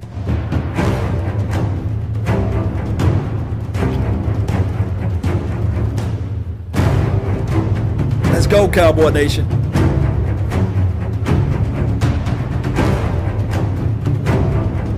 We're live like 1995. Yes, we live like 95 in the mix. Yes. Blake Jarwin, the new Dak Prescott toy. Yes, he is. Uh, he is the new toy. He is the new flavor for the month. And uh, hopefully next week we can see a little bit more of that toy being utilized, especially when you talk about number 10 back in the mix. in town. Yes, indeed. Still commercial break. Really appreciate everyone. Uh, don't forget, uh, put down where you're from. I, I love to see that because we are the only nation that can say this. Like we can say we're from Canada, we can say we're from the UK, we can say we are uh, tap dancing over here in New York. I, look, when we scored those touchdowns, I was sitting there looking at the game and I said, "Man, is this a home game?" it sounds like we had a thousand people strong right there in the end zone. So that's what I'm talking about. We took over New York, right? It was more uh, blue, silver, and blue nations jersey than that other funk fake, fakey, fickle blue that the uh, Giants got. You know what I mean? we did this thing, especially leading off from three and five. Come on now, come on. And I'm gonna talk about Cooper a little bit. I'm gonna give you guys my rationale, my thoughts, his body language. We're gonna talk about that uh, as well. But let's see if they're back from commercial break. Four plays, zero yards. That capped off the victory, 36-35 for the Dallas Cowboys. And Jesse Holley, Ari Temkin, Dallas Cowboys postgame show, 877-881-1053. If you'd like to call in or text, give your thoughts. Heard, 877-881-1053. But Blake Jarwin had that catch in that drive of Wichita the game, finished with seven for 119. After the game, baby. he cut up with their own Mike Fisher. South Carolina. Some people Fish. that don't know the work that you put in and the things you do in the practice field are a little shocked here. Are you even yourself a little bit shocked? Uh, no, you know, I'm happy for the team. Uh, you know, it starts up front. Our O-line did good. Dak played a heck of a game, and then the receivers always make plays. So that always opens up the offense for the other guys. And, you know, I'm just, uh, you know, lucky, blessed to be in that position. Around here, tight ends run, uh, when they do it right, run Y option routes. Is that a part of what you did today? Yeah, there was a few in there. Uh, you know, the whip special, but um, we had a few other plays that broke big, and so you know, like I said, I'm just happy about those. Blake, was it part of the plan, or did it just work this way? Uh, you know, um, every play we, we plan on scoring a touchdown on it. So, you know, just kind of those were the ones that hit big. And so, you know, like I said, Dak played a heck of a game. The O line blocked really well. Your last touchdown was almost like the parting of the seas. You just Yeah. ran through those guys. Yeah, it's like, it was just a weird deal. I kind of just floated and Dak threw a perfect ball, and I just kind of started running. Have you heard the last the red zone issues been? Are you confident that they're fixed now? Oh, yeah, I'm confident. Uh, you know, I've got Confident. Faith in our offensive line, Dak, and the receivers, and, and Zeke especially. So I'm excited about next week. This is a good, good game to end this regular season. It's Blake Jarwin on the Dallas Cowboys Radio Network. Blake Fish. Jarwin with our own Mike Fisher. Uh, Cowboys beat the C- the Giants 36-35. Seahawks, by the way, 9 and 6, looking to clinch that 5 seed to play Dallas next week, clinging to a 14-13 lead, Mm. closing seconds of the first half. Wow. 14-13. It was 14-3. And the 3 and 12 Cardinals are fighting back, Jess. Three and twelve. Josh Allen. Larry Fitzgerald had a one-handed catch Who's in that guy? game that just lets you know that like that dude is I'm just still a here. goat. I'm still He's here. just a goat. Um, Seattle Shout Seattle out to get it you, John. Davis. What's up? Shout out to you. They better Thank you get it for tuning in. together. You can't lose to the what four win Niners a couple of weeks ago, and then the three win Cardinals to close out the season. That water tastes good today. Seattle seems at times it plays down to its competition. Yeah. When the, when those big games come about, when they have to play, you know, the the the, the components, the, the opponents that we all look at and go, mm, I don't know if they can win that game. They come out and they play lights out. They play like world beaters. And then they go against a team like the Niners or a team like the Cardinals who who don't want to be on the field today, who are all looking to get on their on their boats or their yachts or their planes and go on vacation, and they give you a game. Seattle can't play down to their competition. Um, If they do, they do. But it seems like they play more down to their competition than, than, than, than most teams in the league when they have a good team. But when they play teams that shouldn't be on the same field with them, they play down to their competition. So they, they, they can back into this thing if they want to. And I'll gladly take a broken down Seattle team here in Dallas next week. Uh, Right. If that's what they want to do, well, well, I'll gladly accept it. Me too. Another terrific Will McClay find, Antwaun Woods. We'll hear from him in a moment. But first, last year in 2017, Uh-huh. the tight end combination of Jason Witten, Geoff Swaim, and James Hanna combined for 673 yards receiving. 10 0 Philly. Blake Jarwin's 119 yards today. He, Geoff Swaim, Dalton Schultz, and Rico Gathers are at 710 yards receiving in 2018. Wow. Remarkable. What's that? What's that? That's uh, the game Antwaun Woods, who's also Viking been a major surprise and remarkable this season. Chicago Vikings score. Anybody got that? Mike Fisher. Uh, so Tank gets a sack out of what, what for a second there was an interception. How much do you care one way or the other? I mean, I care a lot because I was a, I was a play away from being a, uh, cover two corner. Yeah. So, um, but it's good. I'm happy that he got the double digit sacks. So I would rather that than my interception any day. Uh, but you did get a chance to show off the hands. Yeah. The kind of thing you've done in practice as a Yeah. as a fielder of onside kicks and that kind of junk. Well, you know, the hands is A1. You know, we work on go. this. We work on this every day. You know, I'm I'm like a hybrid receiver, hybrid cover two corner. So, so um, yeah. Shout out to nose tackle. You know, I want Matt Madden Madden. Shout out Madden. I need to put my hands up to about 99 because it's just right. I'm one for one. I don't even drop passes. So yeah. You, you spent the whole year here being subtly colorful, but now all of a sudden you get to be openly colorful. You, you're, you're enjoying that. You Yeah, like I- the spotlight. No, it's cool. I mean, I just come to work every day. and We got a job. We get paid to do a job, and I do my job. Will McClay, known for fighting diamonds in the rough. Antwaun Woods is one of them. Uh, interior defensive Hey, lineman. guys, man, I was so wrong. I'm eating a lot of crow. Uh, it, during this offseason, I let you guys know how much I know, right? It's very minimum. I said, Antwaun Barbecue Woods, oh, man, what, what the world? What we got him for? And uh, not knowing that the Tennessee uh, played what three-four defense most of the, most of the time, and uh, he didn't look well in that positioning. And I said, man, this guy can't. He can't. He don't have no explosion. Um, he, he don't get off his release well. He don't disengage well. He don't play through the echo of the whistle. And I was so wrong on him. I'm so glad I was wrong on him. Antwaun funny too. Yes, and then on top of that, the uh, the LVE. I was wrong. So hey, this is the thing. Next season during the off season, Dak be sometime and shout out to you on uh, Periscope. Uh, this is the thing. Uh, next year I'm gonna pick everybody to be like horrible and trash, and hopefully that it, everybody can just be like, oh yeah, we're gonna prove Law wrong, because right now I was wrong on LVE and I was wrong on uh, Antwaun Barbecue Woods. So now, and I mean absolutely now, I'm just wanting Taco to prove me wrong as well. Shout out to Taco though, he still showed up a little bit in this game. They need that guy in in in and Antwaun knew that he was going to have a good season. He banked on himself, and he went and go. He went and signed with old Drew Rosenhaus, uh, who is the agent of Allen Hurns. So there's a relationship there uh, with the Cowboys and that, and that agency. So he's definitely going to try to go in there and and, and, and secure himself a little bit of that a little bit of that money bag that, that the rest of the guys will be getting this offseason. Guys like Tank on that defensive line. 34 total tackles for Antwaun Woods this year. Had a sack and a half. Had an interception, kind of. A fumble um, recovery. A at fumble recovery on the An Demarcus interception- Lawrence an 10 and a half sack. that turned into a fumble recovery. It did. He played a role in it. It was all Demarcus Lawrence, but Woods had to corral the interception fumble, and it just caps off a tremendous year for the undrafted free agent signee out of USC who has USC. found a place with the Dallas Cowboys, a position the Cowboys don't want, a player, though, that transcended that for this team. and just a part of a, a great defense this season that gave up 35 points today against a Giants team that had five wins. But Saquon Barkley was spectacular, and it's the first time the Cowboys have given up at least 30 points in a game since Week 11 Longley, that crow is good. last season when they lost 39 to 7 to the Philadelphia Eagles on Sunday night, football. All right, we'll still hear from Cole Beasley, Sean Lee, plus your phone calls, your thoughts. Cowboys finish off the season 10 and 6. Say the it again, playoffs start right now. We don't know who yet. We don't know when yet, but we do know the Cowboys at 10 and 6 are the four seeds of the NFC hosting a playoff game next week. You're listening to the Dallas Cowboys. Yes, indeed. Cowboy Nation, man.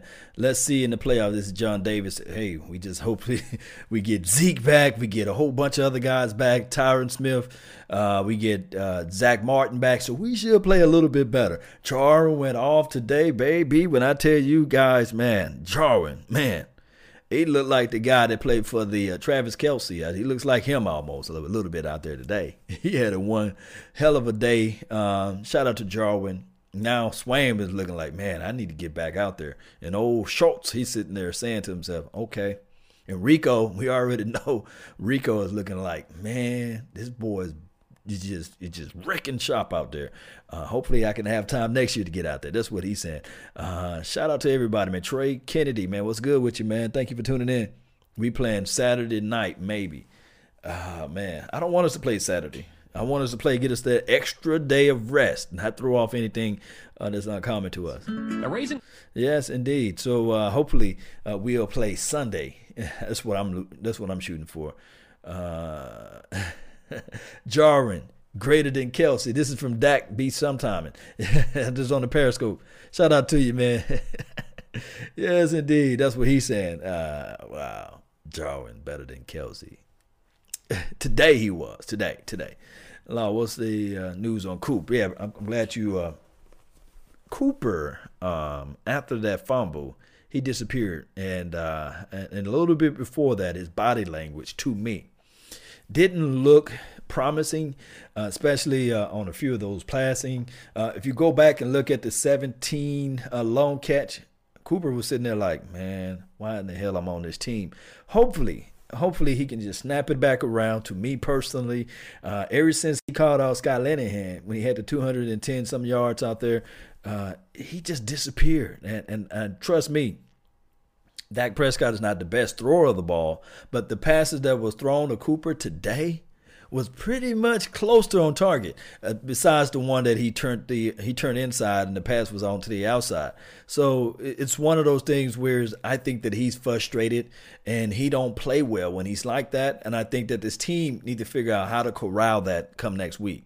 Maybe, just maybe, they can put him in motion, end around, just give him the ball before the second excuse me, before the second half. They need to figure out how to put the water off of that fire because right now it's not healthy for us. If you go back and you go back and look at the uh, broadcasting view, I understand that he was upset and he was kind of peed off that he made the fumble, what have you. But I do not like Cooper sitting on the bench by himself. I do not like that. We need to figure out a way to just get this thing all together and find a way to just uplift the young brother. That's what we got to do. So, uh, Chris Longley, you says what? 13 to 3, Chicago halftime, Eagles 10 0. Oh, wow. Let me know, Cowboy Nation, do you guys want the Eagles to be in the playoff? Are you guys fearing the Eagles right now? Do you guys want them to be in the playoff? Let me know. Just give me a yes or a no that's in the chat box. Uh, the Butcher, what's up? The Pastor Cooper, I ran away from it. yeah, Seahawks fifth seed, regardless, I believe. Um, I don't know. I think the Eagles, I think the Seahawks got to win this game. Is that correct? Marcel Marcus uh, Bell. Let me know if anybody got those playoff uh, static stats and, and numbers out there. Rawlings. Yes, indeed. Um, what we have here, Chris Longley. No, yeah, my guy Dak B. He said F no. Uh, I want the Eagles in there. Yes, somebody said they want them. We don't run from anything, huh, Cowboy Nation? We do not run from anything. We want to get out there and let them know that we are the we are the best. We'll fight them anywhere. we want the Rams. I see you, LBK. Who ready to fight anybody? That's what I'm talking about. Vikings can get the fifth seed if they win. The Seahawks lose. Yeah, okay. Bring on the Eagles, especially especially those who've been talking and bumping all their gums about the Eagles and things like that.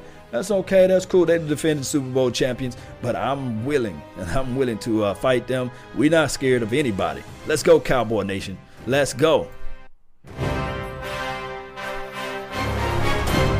Keep that. What we tell them. Keep that same energy. Beat them three times this year. That's what we're talking about. and we'll beat them again. That's what we did. yes, indeed. What about Carson Wentz? 15 minutes could save you. Should have kept Bo Scarborough.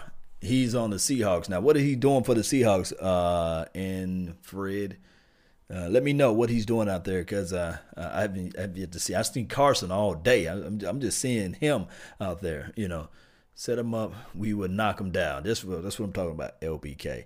Yes, not scared of the Eagles. Yeah, it'll be it'll be even more of a victory uh, salute if if we get to go down there and dominate those guys. Let's go, Cowboy Nation. Let's go. Fort Worth. Let's go, Cowboys. A radio. Put it in, Mr. Glass Wentz. yes, indeed. Dang, the Redskins blow though. What's the score, man? What's the score? Is it still halftime? I'd rather see Foles than Wentz. Okay. Foles gonna get, Sheila Neal appreciate you for tuning in to the nation. Really appreciate you uh, for regulating and holding everything down for me. Really appreciate that. Dak looks like a different quarterback today. He did. He, he challenged the ball. He rolled out to his right, opposed to his left. He did look well today. Uh, he did get what two sacks, three sacks. Managing tickets easy, whether it's buying or transferring. Download the SeatGeek app on your phone okay. and take twenty dollars off your first purchase using code Dallas Cowboys at checkout. SeatGeek Life's an Shout event. to you. SeatGeek has the tickets. It's on a Twitch. Scott is calling in from Jersey. Go ahead, Scott. You're on the Dallas Cowboys radio network. Scott, Hey, what's up, bro? Hey, yes, man. Happy, happy, happy new, happy Cowboy New Year's, man. What's going on? Happy Cowboy New Year. Everything's good. Everything's great, man. Hey, you know what wonders me though? Like we're always worried about, like you know, let's sit Zeke, let's sit Dak, Dak and everything. How about our defense? Our defense has been really our offense all year long. We don't worry about ever sitting any of them and, and them not getting hurt compared to our offensive players. They they never talk about that, They Jess. have Why, no why is that? They We have no need our defense just as much as our offense, don't you think? Appreciate the phone call, Scott. Yeah, Yeah, I mean the defense. Demarcus Lawrence had a shoulder injury all year, Jesse, and he he played through it in this game, and and Still got a sack. all of the starters played. All the starters, normal guys played. Nobody sat for this defense. I, I think because this year, when you look at the defense, the most consistent thing, the most consistent part of this team, this Cowboys team this year in 20, 2018, Defensive back maybe has been the defense. four?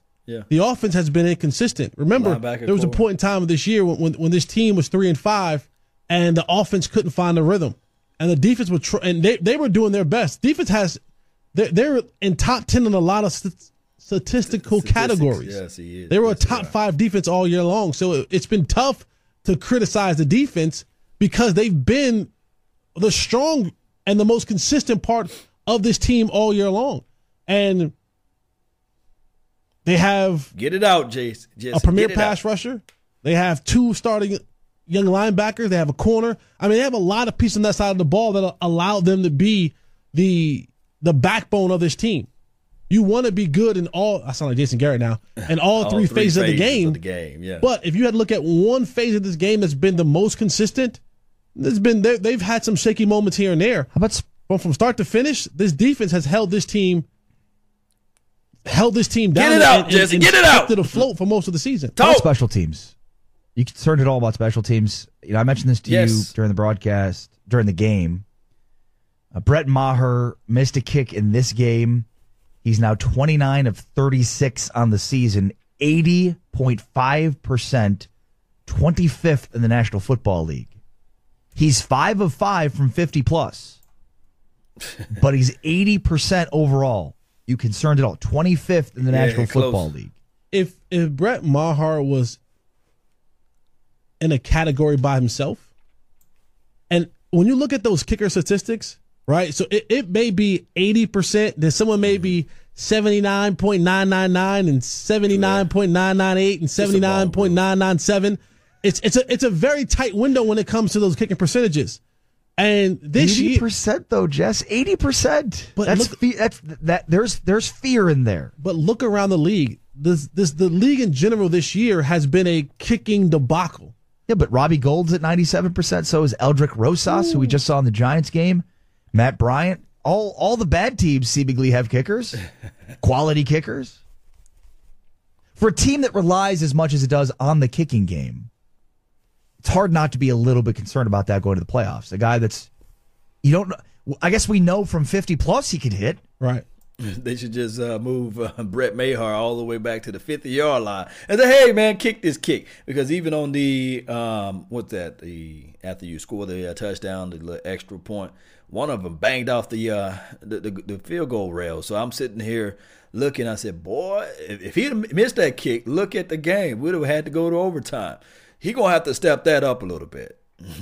We're gonna have to do something like move the ball back to the 50 yard line, regardless of the situation when we kick field goals. Undoubtedly, he can't kick the field goal when it's short. It's just a problem that we have. We'll always be in fear of that, right?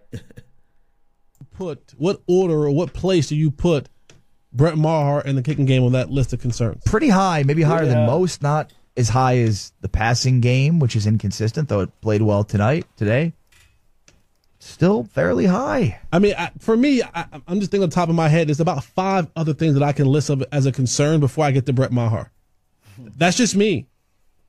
And well, I don't know if it'll come. This is in- a team that attempts a lot of field goals. well, if he comes back to bite us in the butt, if if it comes down to that, then it comes down to that. And if you if, if you know if if you have to go and win a game when you're a kicker and he can't make one from 28 yards away, then guess what? You deserve to win that game anyway. Good point. You don't like it, you don't. It is If, he, good if he point, can't make a kick from 28 yards or 35 yards or 40 yards, which would seemingly to be an average kick in the National Football League these days, if he can't make one from that from that percentage, then I don't know what to tell you. Like I don't know how you fix that. There's a there's a number of other things in this on this team that should be concerned about. Where Brett Maher, if he can't connect from 30 yards Bird to, win a, box, to win a football game, then gosh darn it, you don't deserve to win that football see. game. 877 I can't see. Who saw that movie, Bird Box? 881 1053. Jay is calling in from Allen. Jay, Go ahead, I can't You're see. That's Cowboys whatever I look like when Brett Maher Hey, be kicking good that ball. guys. Good afternoon. Happy New Year. Happy New Year to you. Yeah, a nice, nice victory. Uh, you know, just one thing. Uh, you know, I- I'm a Sean Lee fan, and uh, and I'm all for Vander Esch, especially being younger and everything. But uh, the few plays that he did play, uh, you know, I felt kind of bad because he just seemed um, little, little off step. What, what, what's your take on that, Jesse?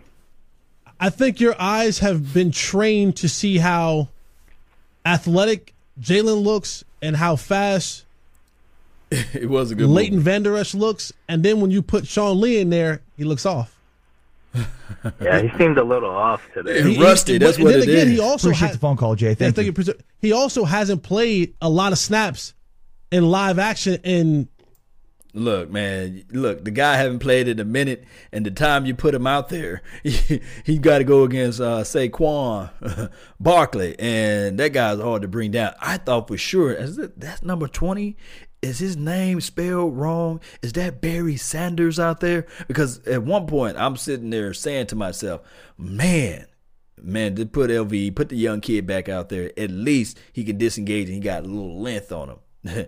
My guy Sean Lee, I love him to death, but um, I don't know, man. I can't speak. It's against the law to speak ill will on Sean Lee right now. It's just against the law. should I open up and, and run with this this tight end on this running back down the field? Because the last time I did that, I tore I pulled my hamstring.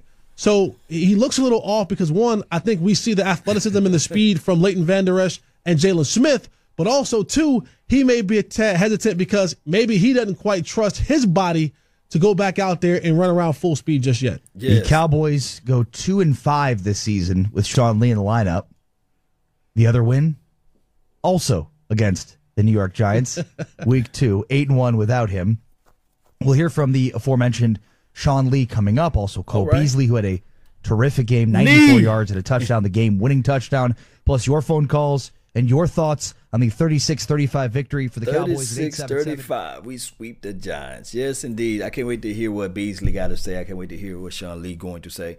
Um, yeah, yeah, he will be our linebacker coach. This is from Spiffy AC. Appreciate you for tuning in to the nation. Hey, it is what it is. I'll take him as our linebacker co- coach. Uh, I think that uh, he got he got the knowledge, he got the mindset. He can put people in the right places right now, but his body's failing on him. You know, it's just one of those things. You guys played basketball before. You guys played football before.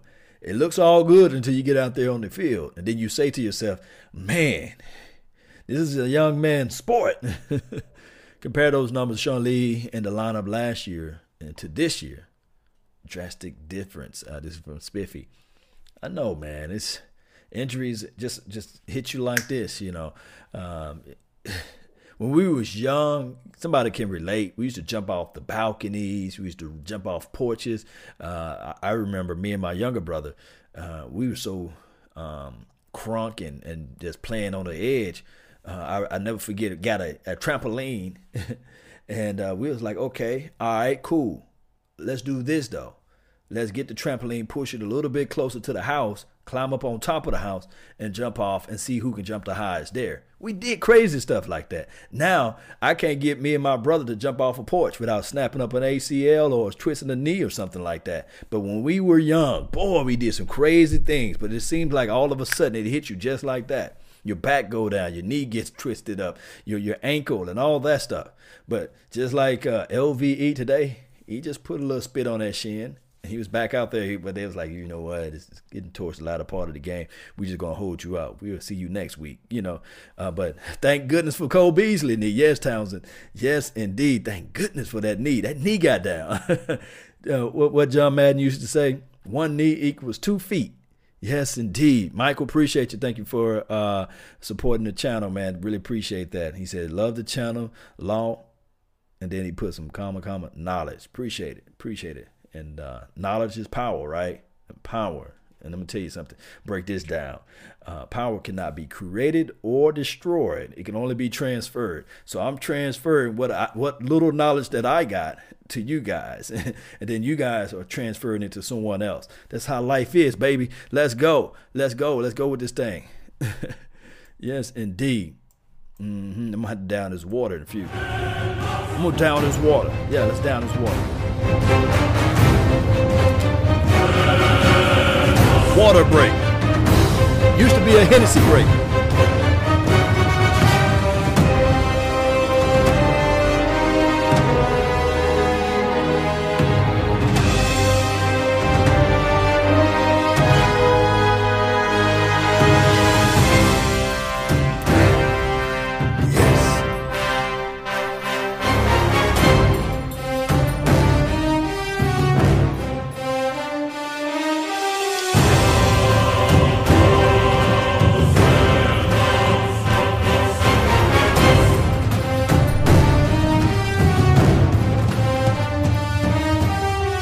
Yes, let's go, Cowboy Nation. Really appreciate each and every one of you guys for tuning in to this thing. Let's continue to grow the channel. Don't forget to hit that like button, uh, subscribe to the channel, share this content. You guys know how to go from here. Yes. Let's go, Cowboy Nation. Let's listen in to 105.3 The Fan. For 100 years, Pollock has been. Okay, they still on commercial break. I thought we was gonna listen in to 105.3 The Fan. Alfredo Ortiz, appreciate you for tuning in. Sa- salute from you, uh, Fresh from Cali, Law. That's what I'm talking about. I go to California every year, uh, especially down in San Diego. Then hopefully this year we'll be live like 95 in Oxnard, California. Yes, we'll be in the mix. So if you close to that area, hit me up because I'd like to see you there. Uh, somebody asked earlier where I get this wonderful, and I'm talking about beautiful hoodie from. I actually got this from Dillard's right before the Christmas holiday. I went into dealers. They had these on special sale. It normally ticket price for well sale price was like sixty five dollars. Got it for forty. So, I mean, it's expensive to have this stuff, right? Appreciate you, uh, W Luck. Appreciate you for tuning in. Thank you for subscribing. Cousin is trash. What is they doing now? What is the score with Kirk Cousin? Bring in Vach. If Vach is in the house, let me know, and I can send him the link.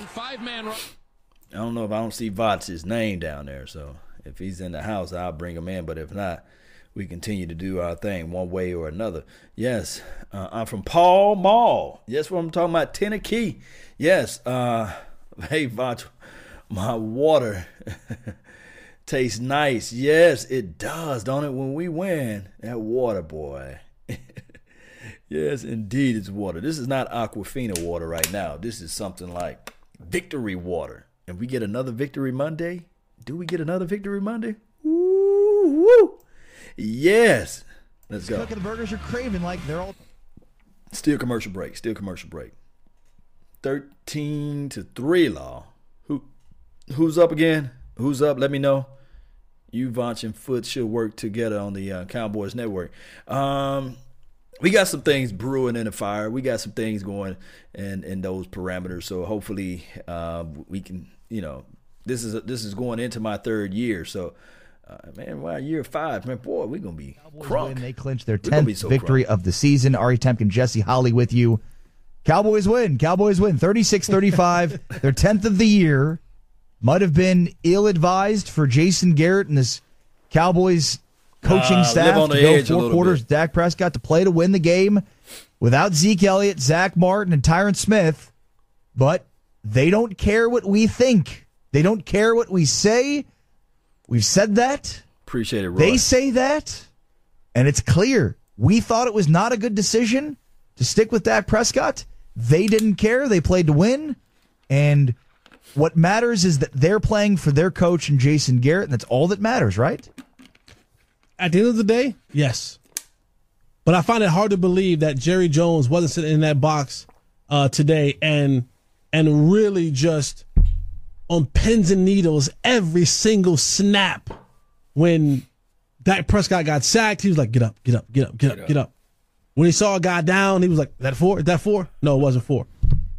Because it's it's it's one of those deals where you Scared you, money you make no know money. in your heart of hearts that that may not be the best decision, but we've heard Jerry Jones say it before. He goes, "Man, some of the same things that people ask me about Jason Garrett, I go back and ask him about him, and he gives me some answers, and I leave there feeling like he fooled me again. He got me again."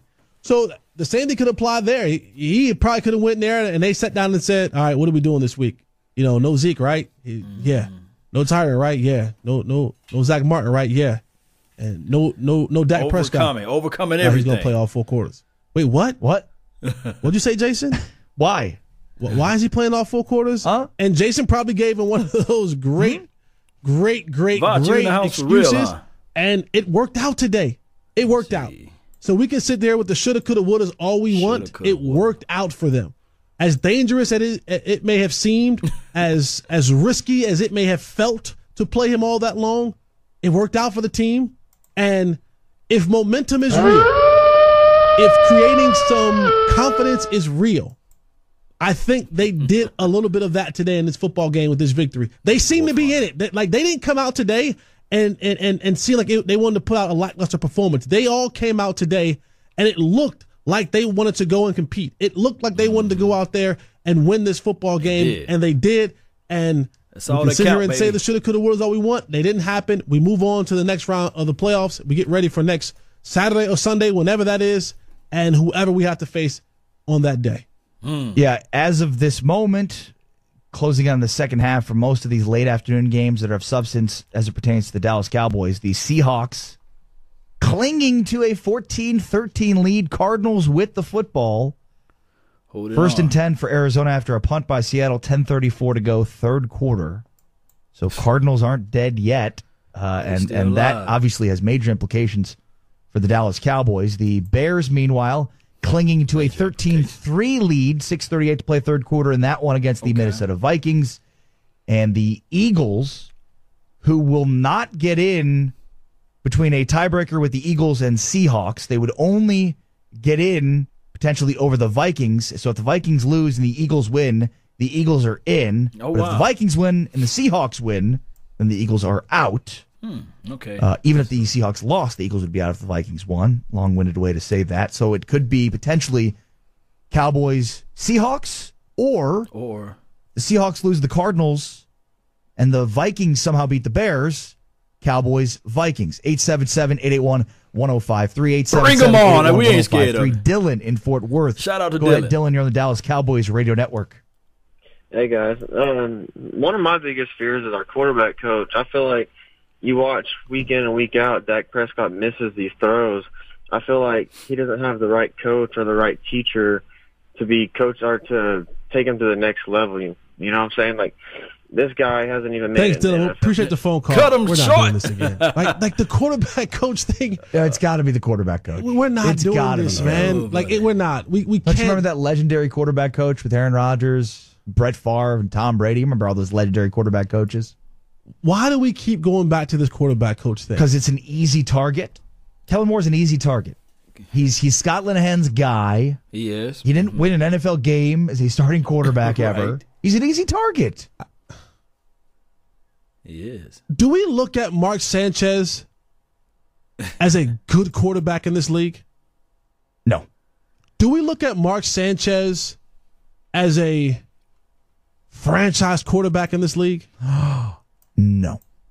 Do we look at Mark Sanchez as anything? but but you can't use that analogy, Jesse. Uh, this is the thing. Mark Chan- Mark Sanchez did take his team to like the AFC championship or what have you, and uh, he is a first round draft pick for a reasoning. Um, now Mark Sanchez got his scale skeletons in the closet for other uh, situations, but this is the thing. Um, my whole point of uh, Moore uh, is this right here. He may just be the next greatest quarterback coach of all time. He may just be the next Bill Belichick. We would never know. But collectively, what I'm thinking that fans are out there saying is that, like, okay, we understand his level of of coaching, meaning that he don't have the experience, so he's learning on the fly. Meaning that it's just one of those things where this he's still got things that he got to develop as a quarterback coach, and he's trying to elevate a third year quarterback. So it's going to be like that, regardless. It, it just just what it is. Uh, I always say this: Jerry Jones. There's no salary cap as it relates to coaching.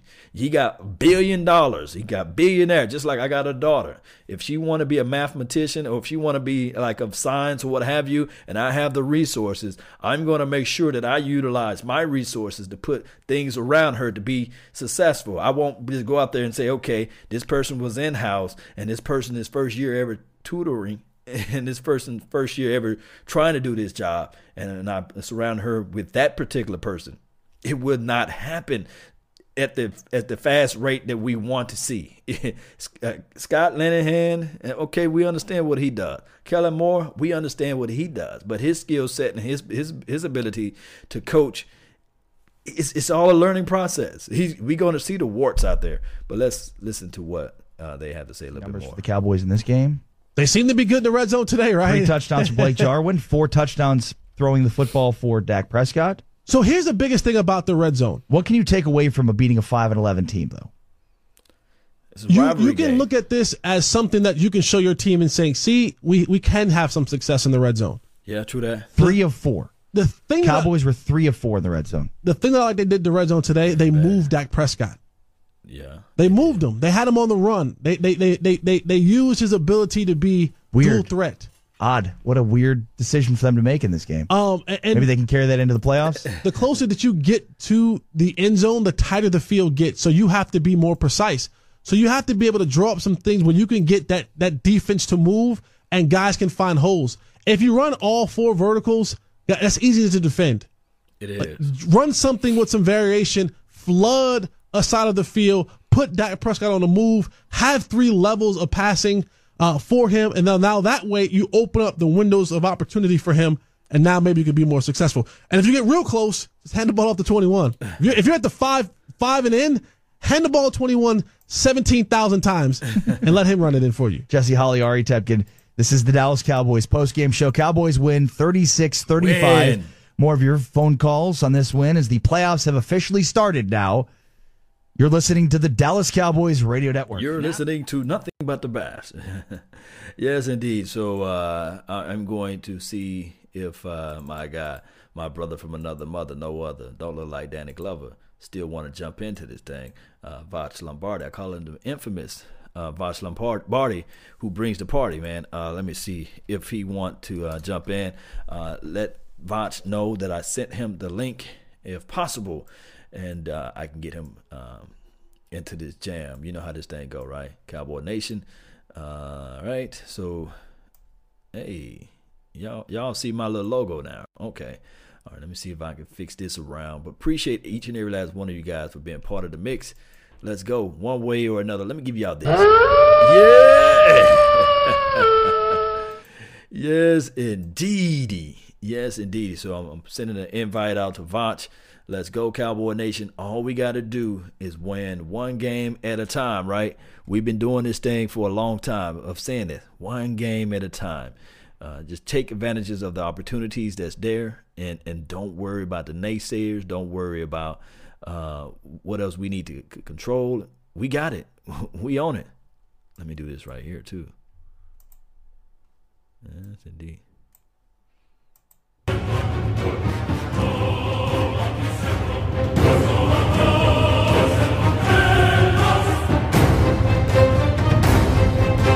Let's go, Cowboy Nation. Yes.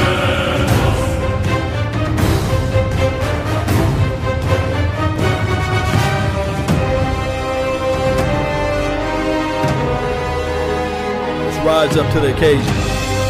And remember,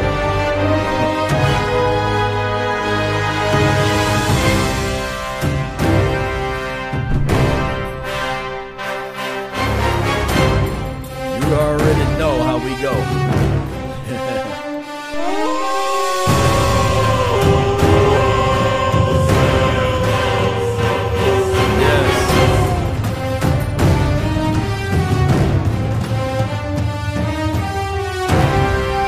Let's go, Cowboy Nation.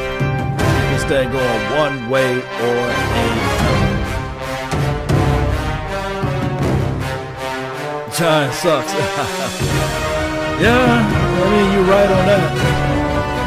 Yes, the Giants do uh, suck. Law disappeared. I'm still here. You guys can still see me now. You guys can still see me now.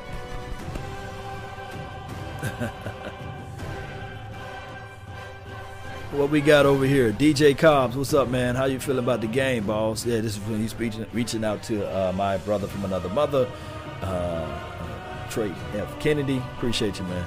Let's go, Cowboy Nation. We still got to hear, um, I believe, and I mean I believe, we still got to hear Sean Lee, right? He got to do his interview. Let's see if I can pull this around. Appreciate those. When you Still commercial. Still commercial. You should be our coach or a professor. This is from Michael White. I like the effort and the presentation. I'm a big fan, and I will be on board for the next month. God willing. Yes, Michael. Um, I don't have the strong adulations and the dedication to be a coach. It's a lot of time, but um, I can take a look at who needs to be the coach out here, right? I'm just playing with you guys. I wouldn't know who should be the coach at all, but I, I can say that there's a lot, and I'm saying there's a tons of information that, that need to grow with this thing as it relates to the Cowboys Nation next year. Uh, we see right now that, you put weapons around us, right, you know, we can still get to 10 wins, or uh, one can argue uh, one of those games kind of slipped away from us. Maybe the Texans game, uh, we should be at 11 and 5, you know, something like that. But it is what it is, man. Frank D. La Grasa. I think I said your name right. Come on, Law. Talk about Dak. All right, so uh, you want to hear about Dak? Was what the uh, he passed for 387 yards, four touchdowns. He rolled out to his right, opposed to his left.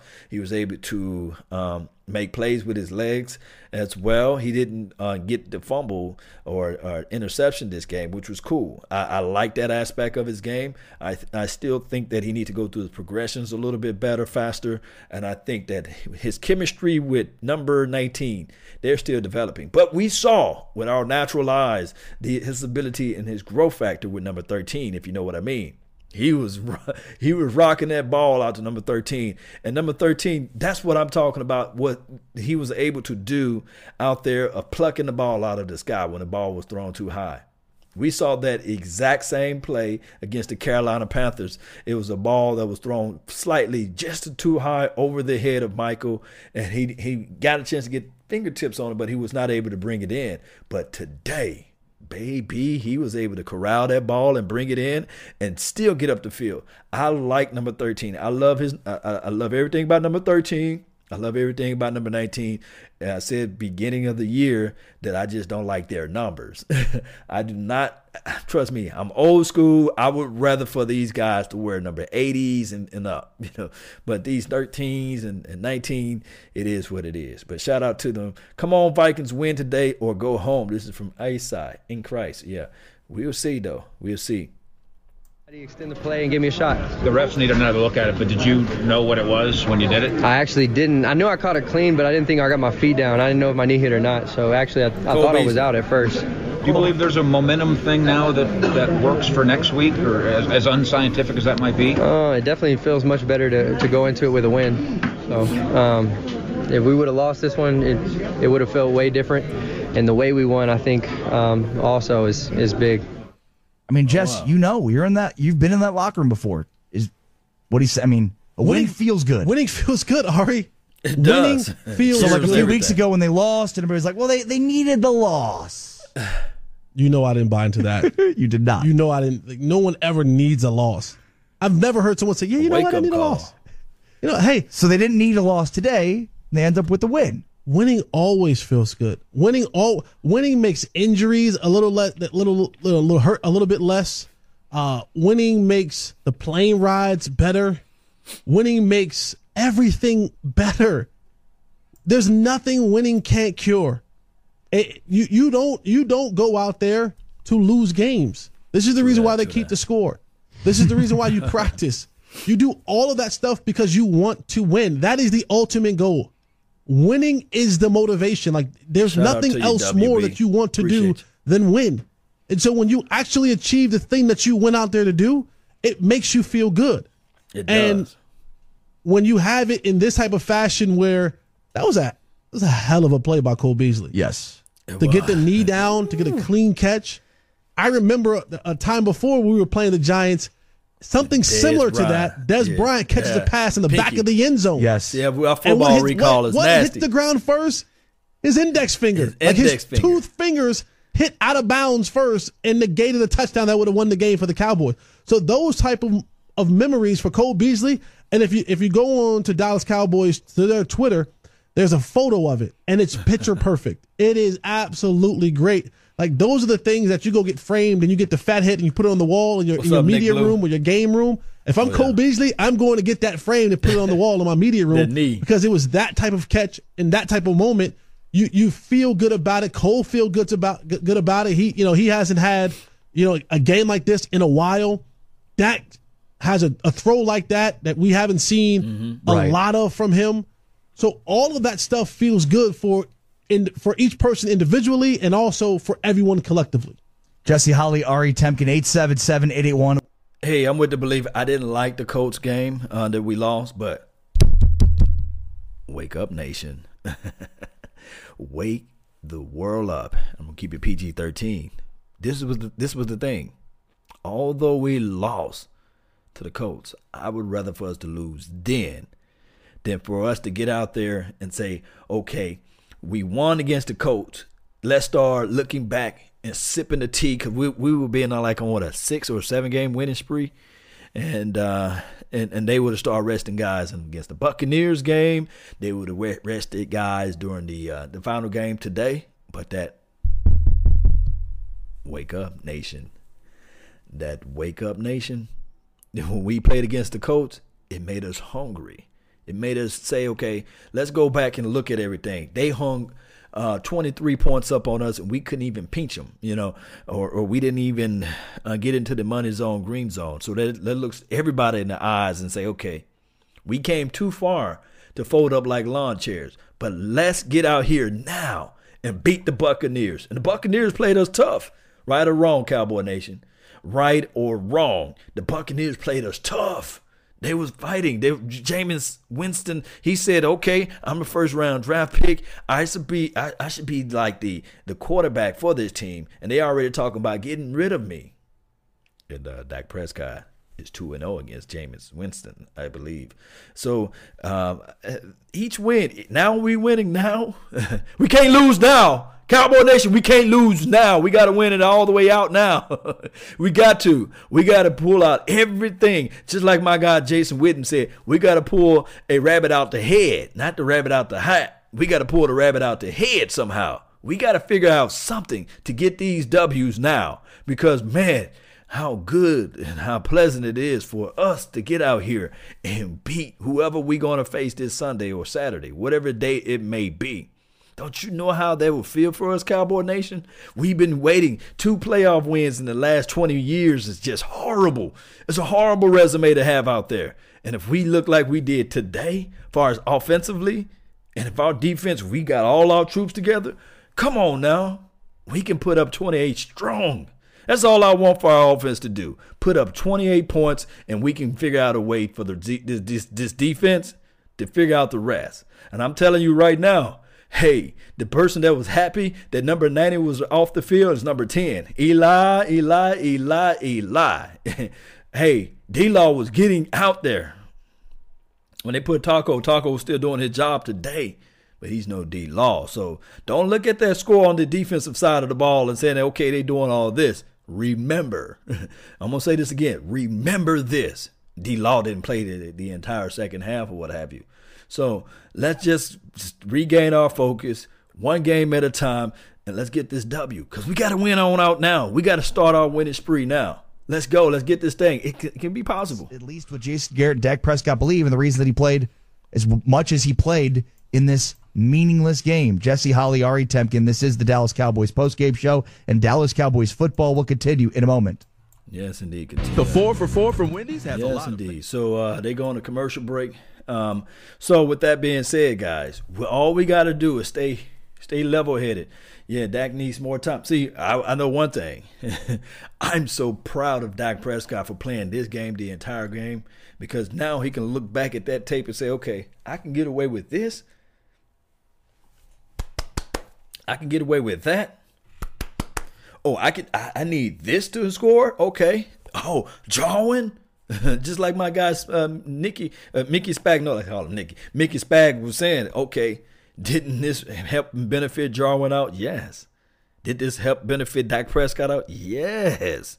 Oh, and did I mention number 13? Oh, yes. It was nice. All right, so 17 Eaglets, dead skin, zero. Greg, thank you for letting everybody know. Jeff Heath looked like trash today. Paul, raw dog. He's raw dogging.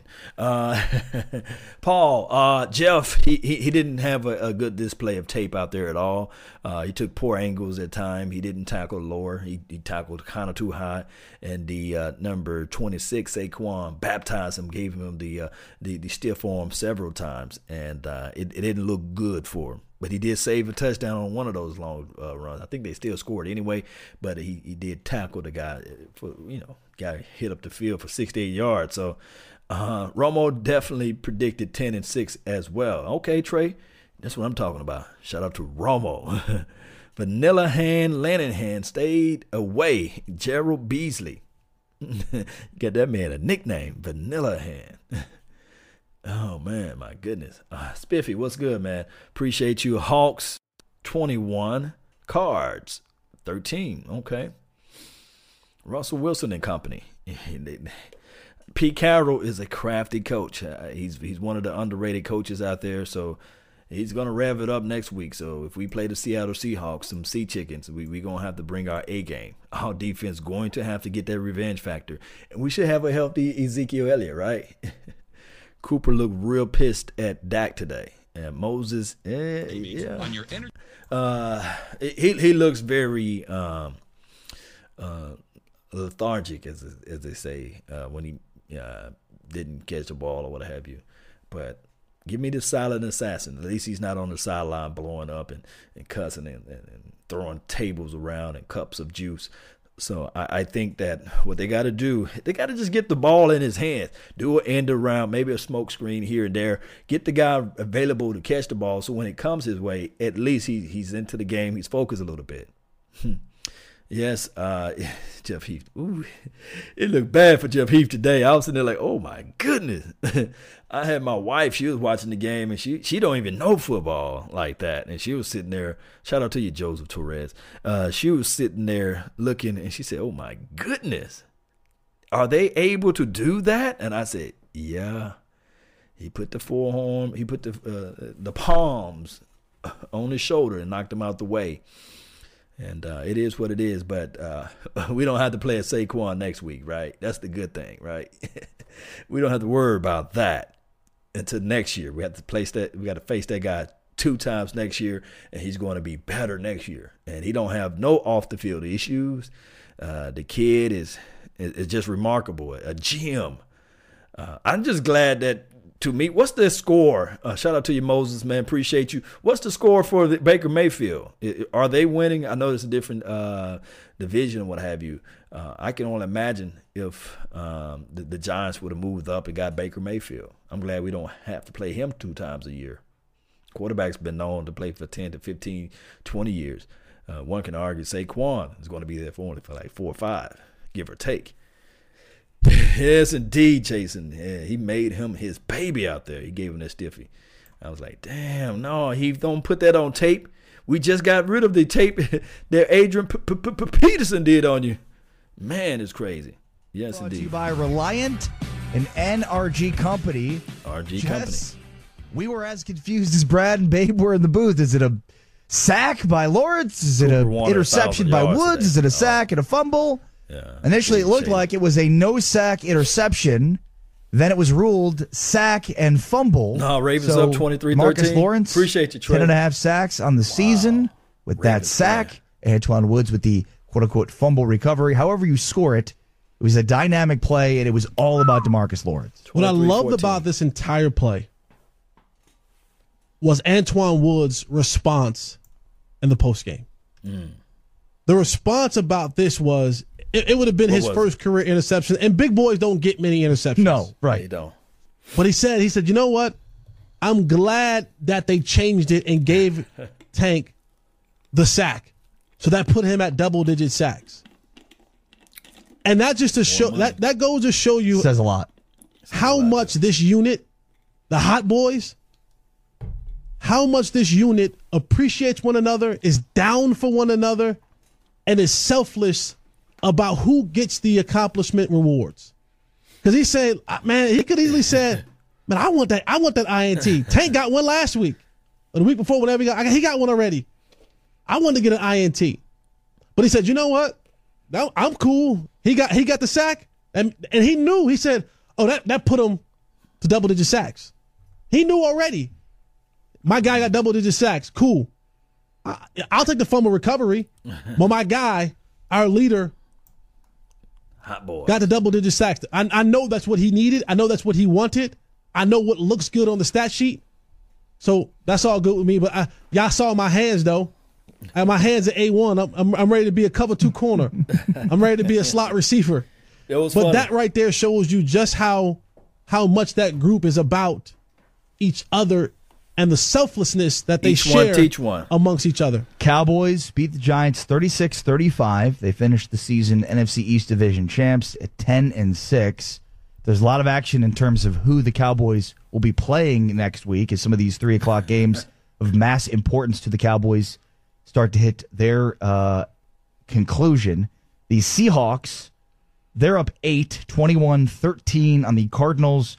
145 to play third quarter. Seattle with the football there. Nick Foles Again, hurt? if Seattle wins, they clinch the five seed, and would play the Cowboys. But other scores of note Bears clinging to a 13 10 lead early in the fourth quarter in Minnesota. And the Philadelphia Eagles up 17 nothing on the Wow. Redskins. 10:40 to play fourth quarter, and we just saw Nick Foles leave that game with an apparent rib injury. So perhaps they could go with Nate Sudfeld, their backup quarterback, already with a 17 nothing lead.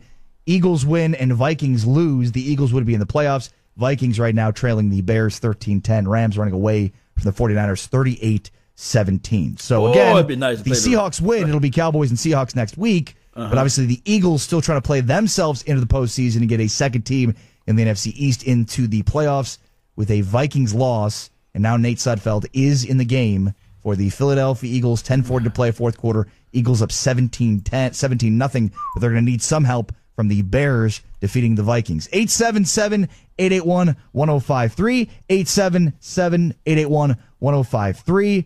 Uh, Daryl in Burleson. Go ahead, Daryl. Daryl. You're on the Dallas Cowboys radio network. Hello, hello, Cowboys Nation. Uh, I had three comments. Uh, first of all, I think uh, Cole Beasley plays like a beast, so maybe we should call him Beastly. All right. Absolutely. Second, uh, Second, Jesse said that he he doesn't know anybody that needs a loss. Uh, so I would say that Beasley need a win. He did. Interesting. 877-881-1053, 877-881-1053. Nick in Fort Worth. Go ahead, Nick. Save us on the Dallas Cowboys radio network. I'll do my best, guys. Um, hey, I, we were talking earlier. I'm a longtime Tolo here, but uh, earlier Tolo. we were kind of uh, bashing Garrett about you know the whole line and Zeke was out and we're letting Dak stay in, and then kind of toward you know throughout the game, whatever happened happened, and now we're kind of giving Garrett that whole momentum thing. Are we playing into Jerry Touchdown Jones' Cardinals. world now? Right. So let's say we go into Seattle, or next week Seattle comes into town, and we get creamed. And Garrett's whole thing is, you know, we try to get the momentum going, and this is what Jerry Jones wants to. Is like we followed our suit, we want momentum going in, and we get slaughtered by Seattle. Is this the end of Garrett, or are we just falling into another one of Jerry Jones' little hypocritical of just plain suit of what he wants us to do? Appreciate the phone call, Nick. Interesting call. I'll say this. I don't know that anybody's praising Garrett so much as at least what we're saying is we thought it was stupid. You and I were looking at each other during the game like, why is Dak Prescott continuing to play? Every series. Now we're looking and saying, he's coming out again? Another series? Wow, and all the other media members that were at the game, all of them tweeting, "Oh, there's Dak Prescott grabbing his helmet, going out for another series." We were all Let the young man dumbfounded. None of play. us thought that he would play the entire game. Yeah. What we're We saying is him. not praising Garrett for it. At least I'm not. But it doesn't matter what we think is what we're saying, right? Like it doesn't matter what we thought it was stupid. What matters is those guys in the locker room wanted it to happen, and and they thought it was the right move, and Yep. they buy Garrett's message, and that's what matters. That's what matters. True that. That's all that matters. And the thing, the thing with it, i- with with him playing it that way, again, hindsight is twenty twenty. Because had something happened, we would have, we we would have hung him. We would have hung. We would have hung I don't hung know if you can say that, Jesse. on- Jason on- Garrett for that. Uh, on, on, on live radio. I don't think win, lose, or draw in the uh, playoffs that Jason's going anywhere. Now, I do think the scapegoat will be Scott Linehan. Well, I'm, I'm gonna let that uh, fester a little bit, but uh, I don't think they they would have did anything uh, like that to Jason Garrett. Um, the thing is, everybody wanted to see Cooper Rush anyhow. Uh, something happened to, uh, I mean, you don't play scared. Basically, that's the best way I can put this into right context. Uh, Dak Prescott, we we understand. he got a lot of things that he got to grow from and learn from, and he's doing that from the last two or three games now. Even though we lost against the Colts, well, they figure out what they can't do, and they figure out what didn't work. So, I mean, you, you got to play the guy because we will. It will all be a mystery if he didn't play this this today. You know, uh, going into this uh, playoff game, we would have been like, man. Could it be possible? Can they ever utilize a tight end? So now, whoever wins, whoever we got to play, uh, become the first week of the playoff, they got to look at their tape and say, "Man, this guy put up three touchdowns." I'm talking about Jarwin, and then also uh, Michael Gallup. He's a nice little weapon out there, and Michael Gallup lined up as the X most of the game, believe it or not. So it's it's something crazy about this altogether, guys. Uh, I, to me personally, I'm glad that he played. I, I was saying all through uh, last week, play the man. he haven't proven anything yet, Get him out there and play him so he can be ready next week. So let's listen into some more 105.3 The Fan uh, to Jesse Holley and Ari. Managing tickets easy. Oh, they on a on a a, uh, a break. Die Eagles die. Uh, this is from somebody that just put that down in the chat box. Appreciate you. the Eagles are the Eagles. They, they they are who they are. You know. Uh, Greg, appreciate you. Uh, all right, who else we have here? Appreciate everybody. Dak haters can sit down today. Yes, Sarah Green, I agree. Paul Raw Dog, what's good, man? Deadskins have 51 players on IR in two years. Gruden is not getting fired. Yeah, I like this. Uh, I want them to continue to keep Gruden, and uh, I, I really, I'm pleased with Eli today because he played himself right into it, right? So they're gonna maybe uh, re-sign Eli this offseason. This is last final year, right? So I'm talking about the Giants. Man, so they're gonna re-sign him, right? So it's, it's a win-win situation because we already know Eli's gonna do Eli things. He's gonna give you a little splash of hope, and then he's gonna take it away from you. And I like this. Although he's a two-time championship winner, um, Super Bowl, it is what it is. Damn, Washington needs some milk. Oh my goodness, man! Uh, it is what it is at this point. Hopefully, um, the Vikings can do their thing. If not, like I said before, come on, bring the Eagles on. We're not running from nobody because we know all we got to do is play our style of football. we do our style of football. On economic growth of the Yes, they still on commercial break. Appreciate everybody. When that happened there, when I checked like that and it's still on commercial break, let's do this though. Y'all know what that is about. Minnesota scratching and crawling. Shout out to you, Shotty. Appreciate you.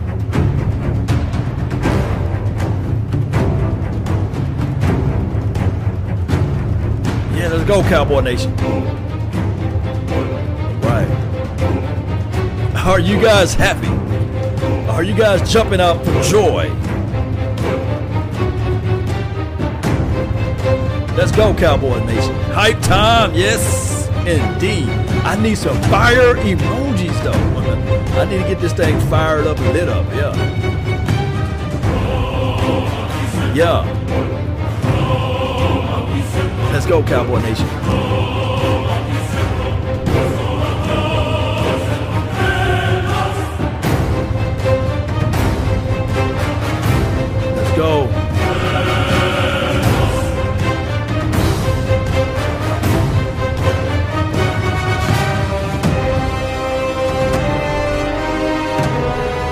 Go, Cowboy Nation. We was right here. Look, listen. Yes, we was right here at the same moment of time when we was three and five, right? We was right here at the same moment. And I'm saying everybody, if you don't know this right now, you should go out there and grab you a pen, grab you a sheet of paper. When you're up against your struggles, meet it squarely face to face. Lift your chin, set your shoulders, plant your feet, and take a brace. When it's vain to try to dodge it, do the best that you can do. You may fall, you may conquer. See it through. Even hope may seem but futile, then with trouble may be beset. Remember, nation, you're facing what other legends have met. Like the Troy Aikmans, the Roger Staubachs of the worlds, right? we're facing what other legends have met.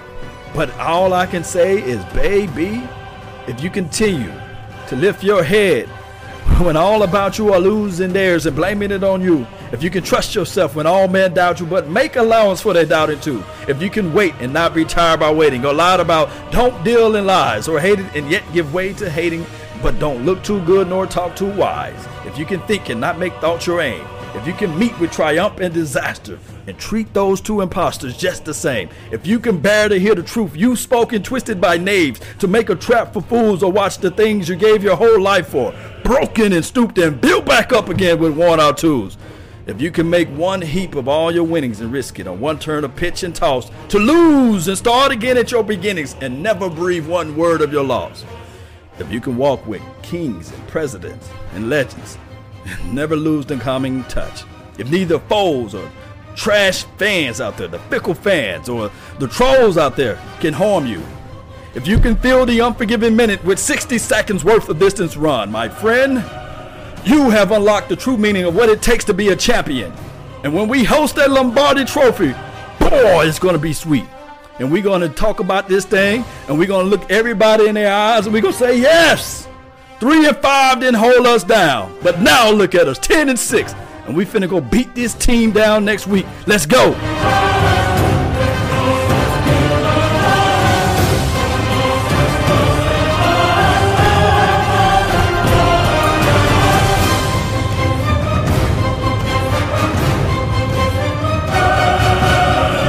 Yes. Let's get crunk, baby.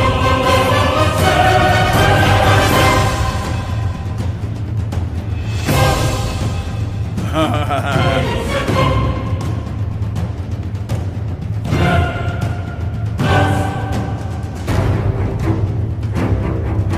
go, Cowboy Nation.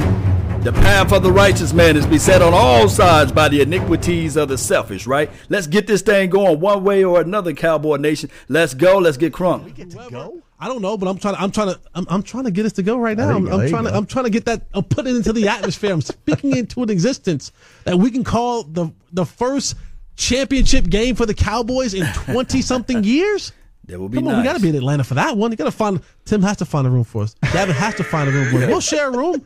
We'll share a room. We'll be bunkies. Absolutely. Well, we won't share a basically, bed. We've basically been married all year. Yeah, we- we'll if they- share a If we need to share a bed, why not? I got people in Atlanta. blankets. If they can't find us a room, I'm, I got people in Atlanta. I got a, a number of people that, that have homes in Atlanta. Man We stay in the up. guest room. They got to just you know transportation and all that kind of stuff. We thought the Cowboys were crazy with Mm-hmm. Dak playing the whole game, but the Cowboys win 36 35. If you're listening locally in Dallas, a 105 through the fan, we're going to stick with this up until kickoff uh, of the uh, Sunday night football game, but Mm. Dallas Cowboys football will continue in a moment.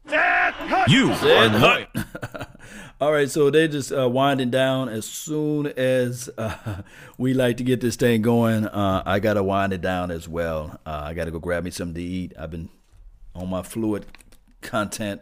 Uh, you guys see the fluid levels are, are high. So with that being said, I really appreciate each and every last one of you all for being part of the mix. Don't forget to hit that like button, share this content share it and uh, tell a friend, a neighbor, or a foe that they can check out Law Nations on iTunes or uh, Twitch, Periscope, and also Roku. I'm there too. So uh, appreciate each and every last one of you all. It's always a pleasure. It's always a wonderful time being in the mix.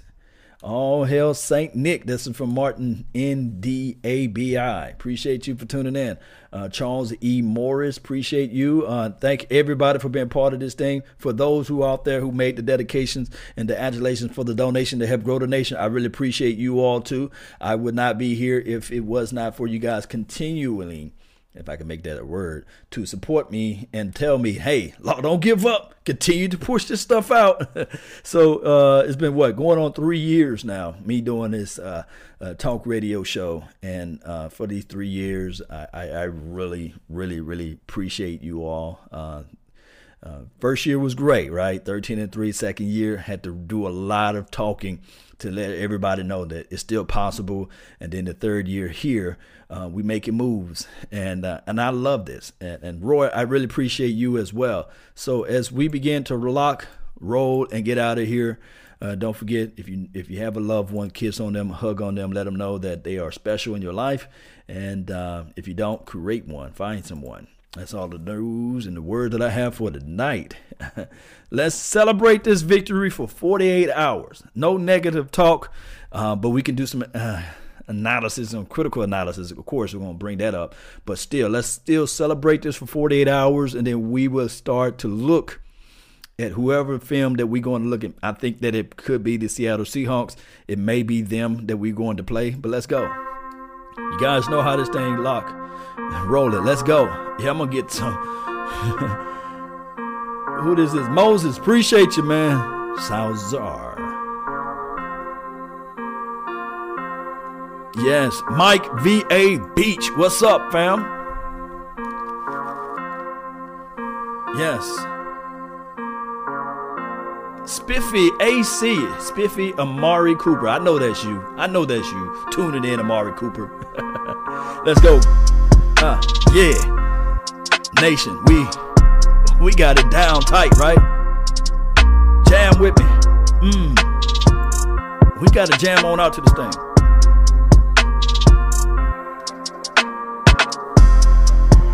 Yeah. Hey. Rolling with the nation, baby. And remember, you all are listening to nothing, and I mean absolutely nothing but the best. Yeah. Let's go, Cowboy Nation.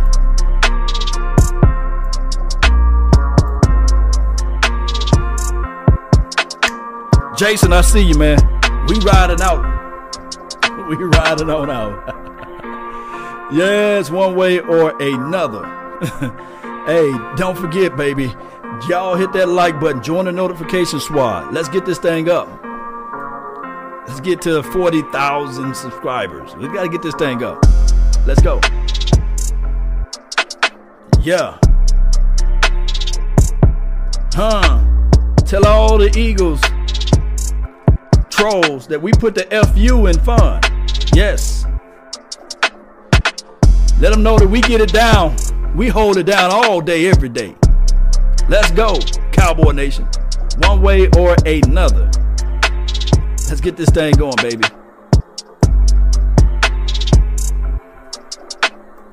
Peace. We're out.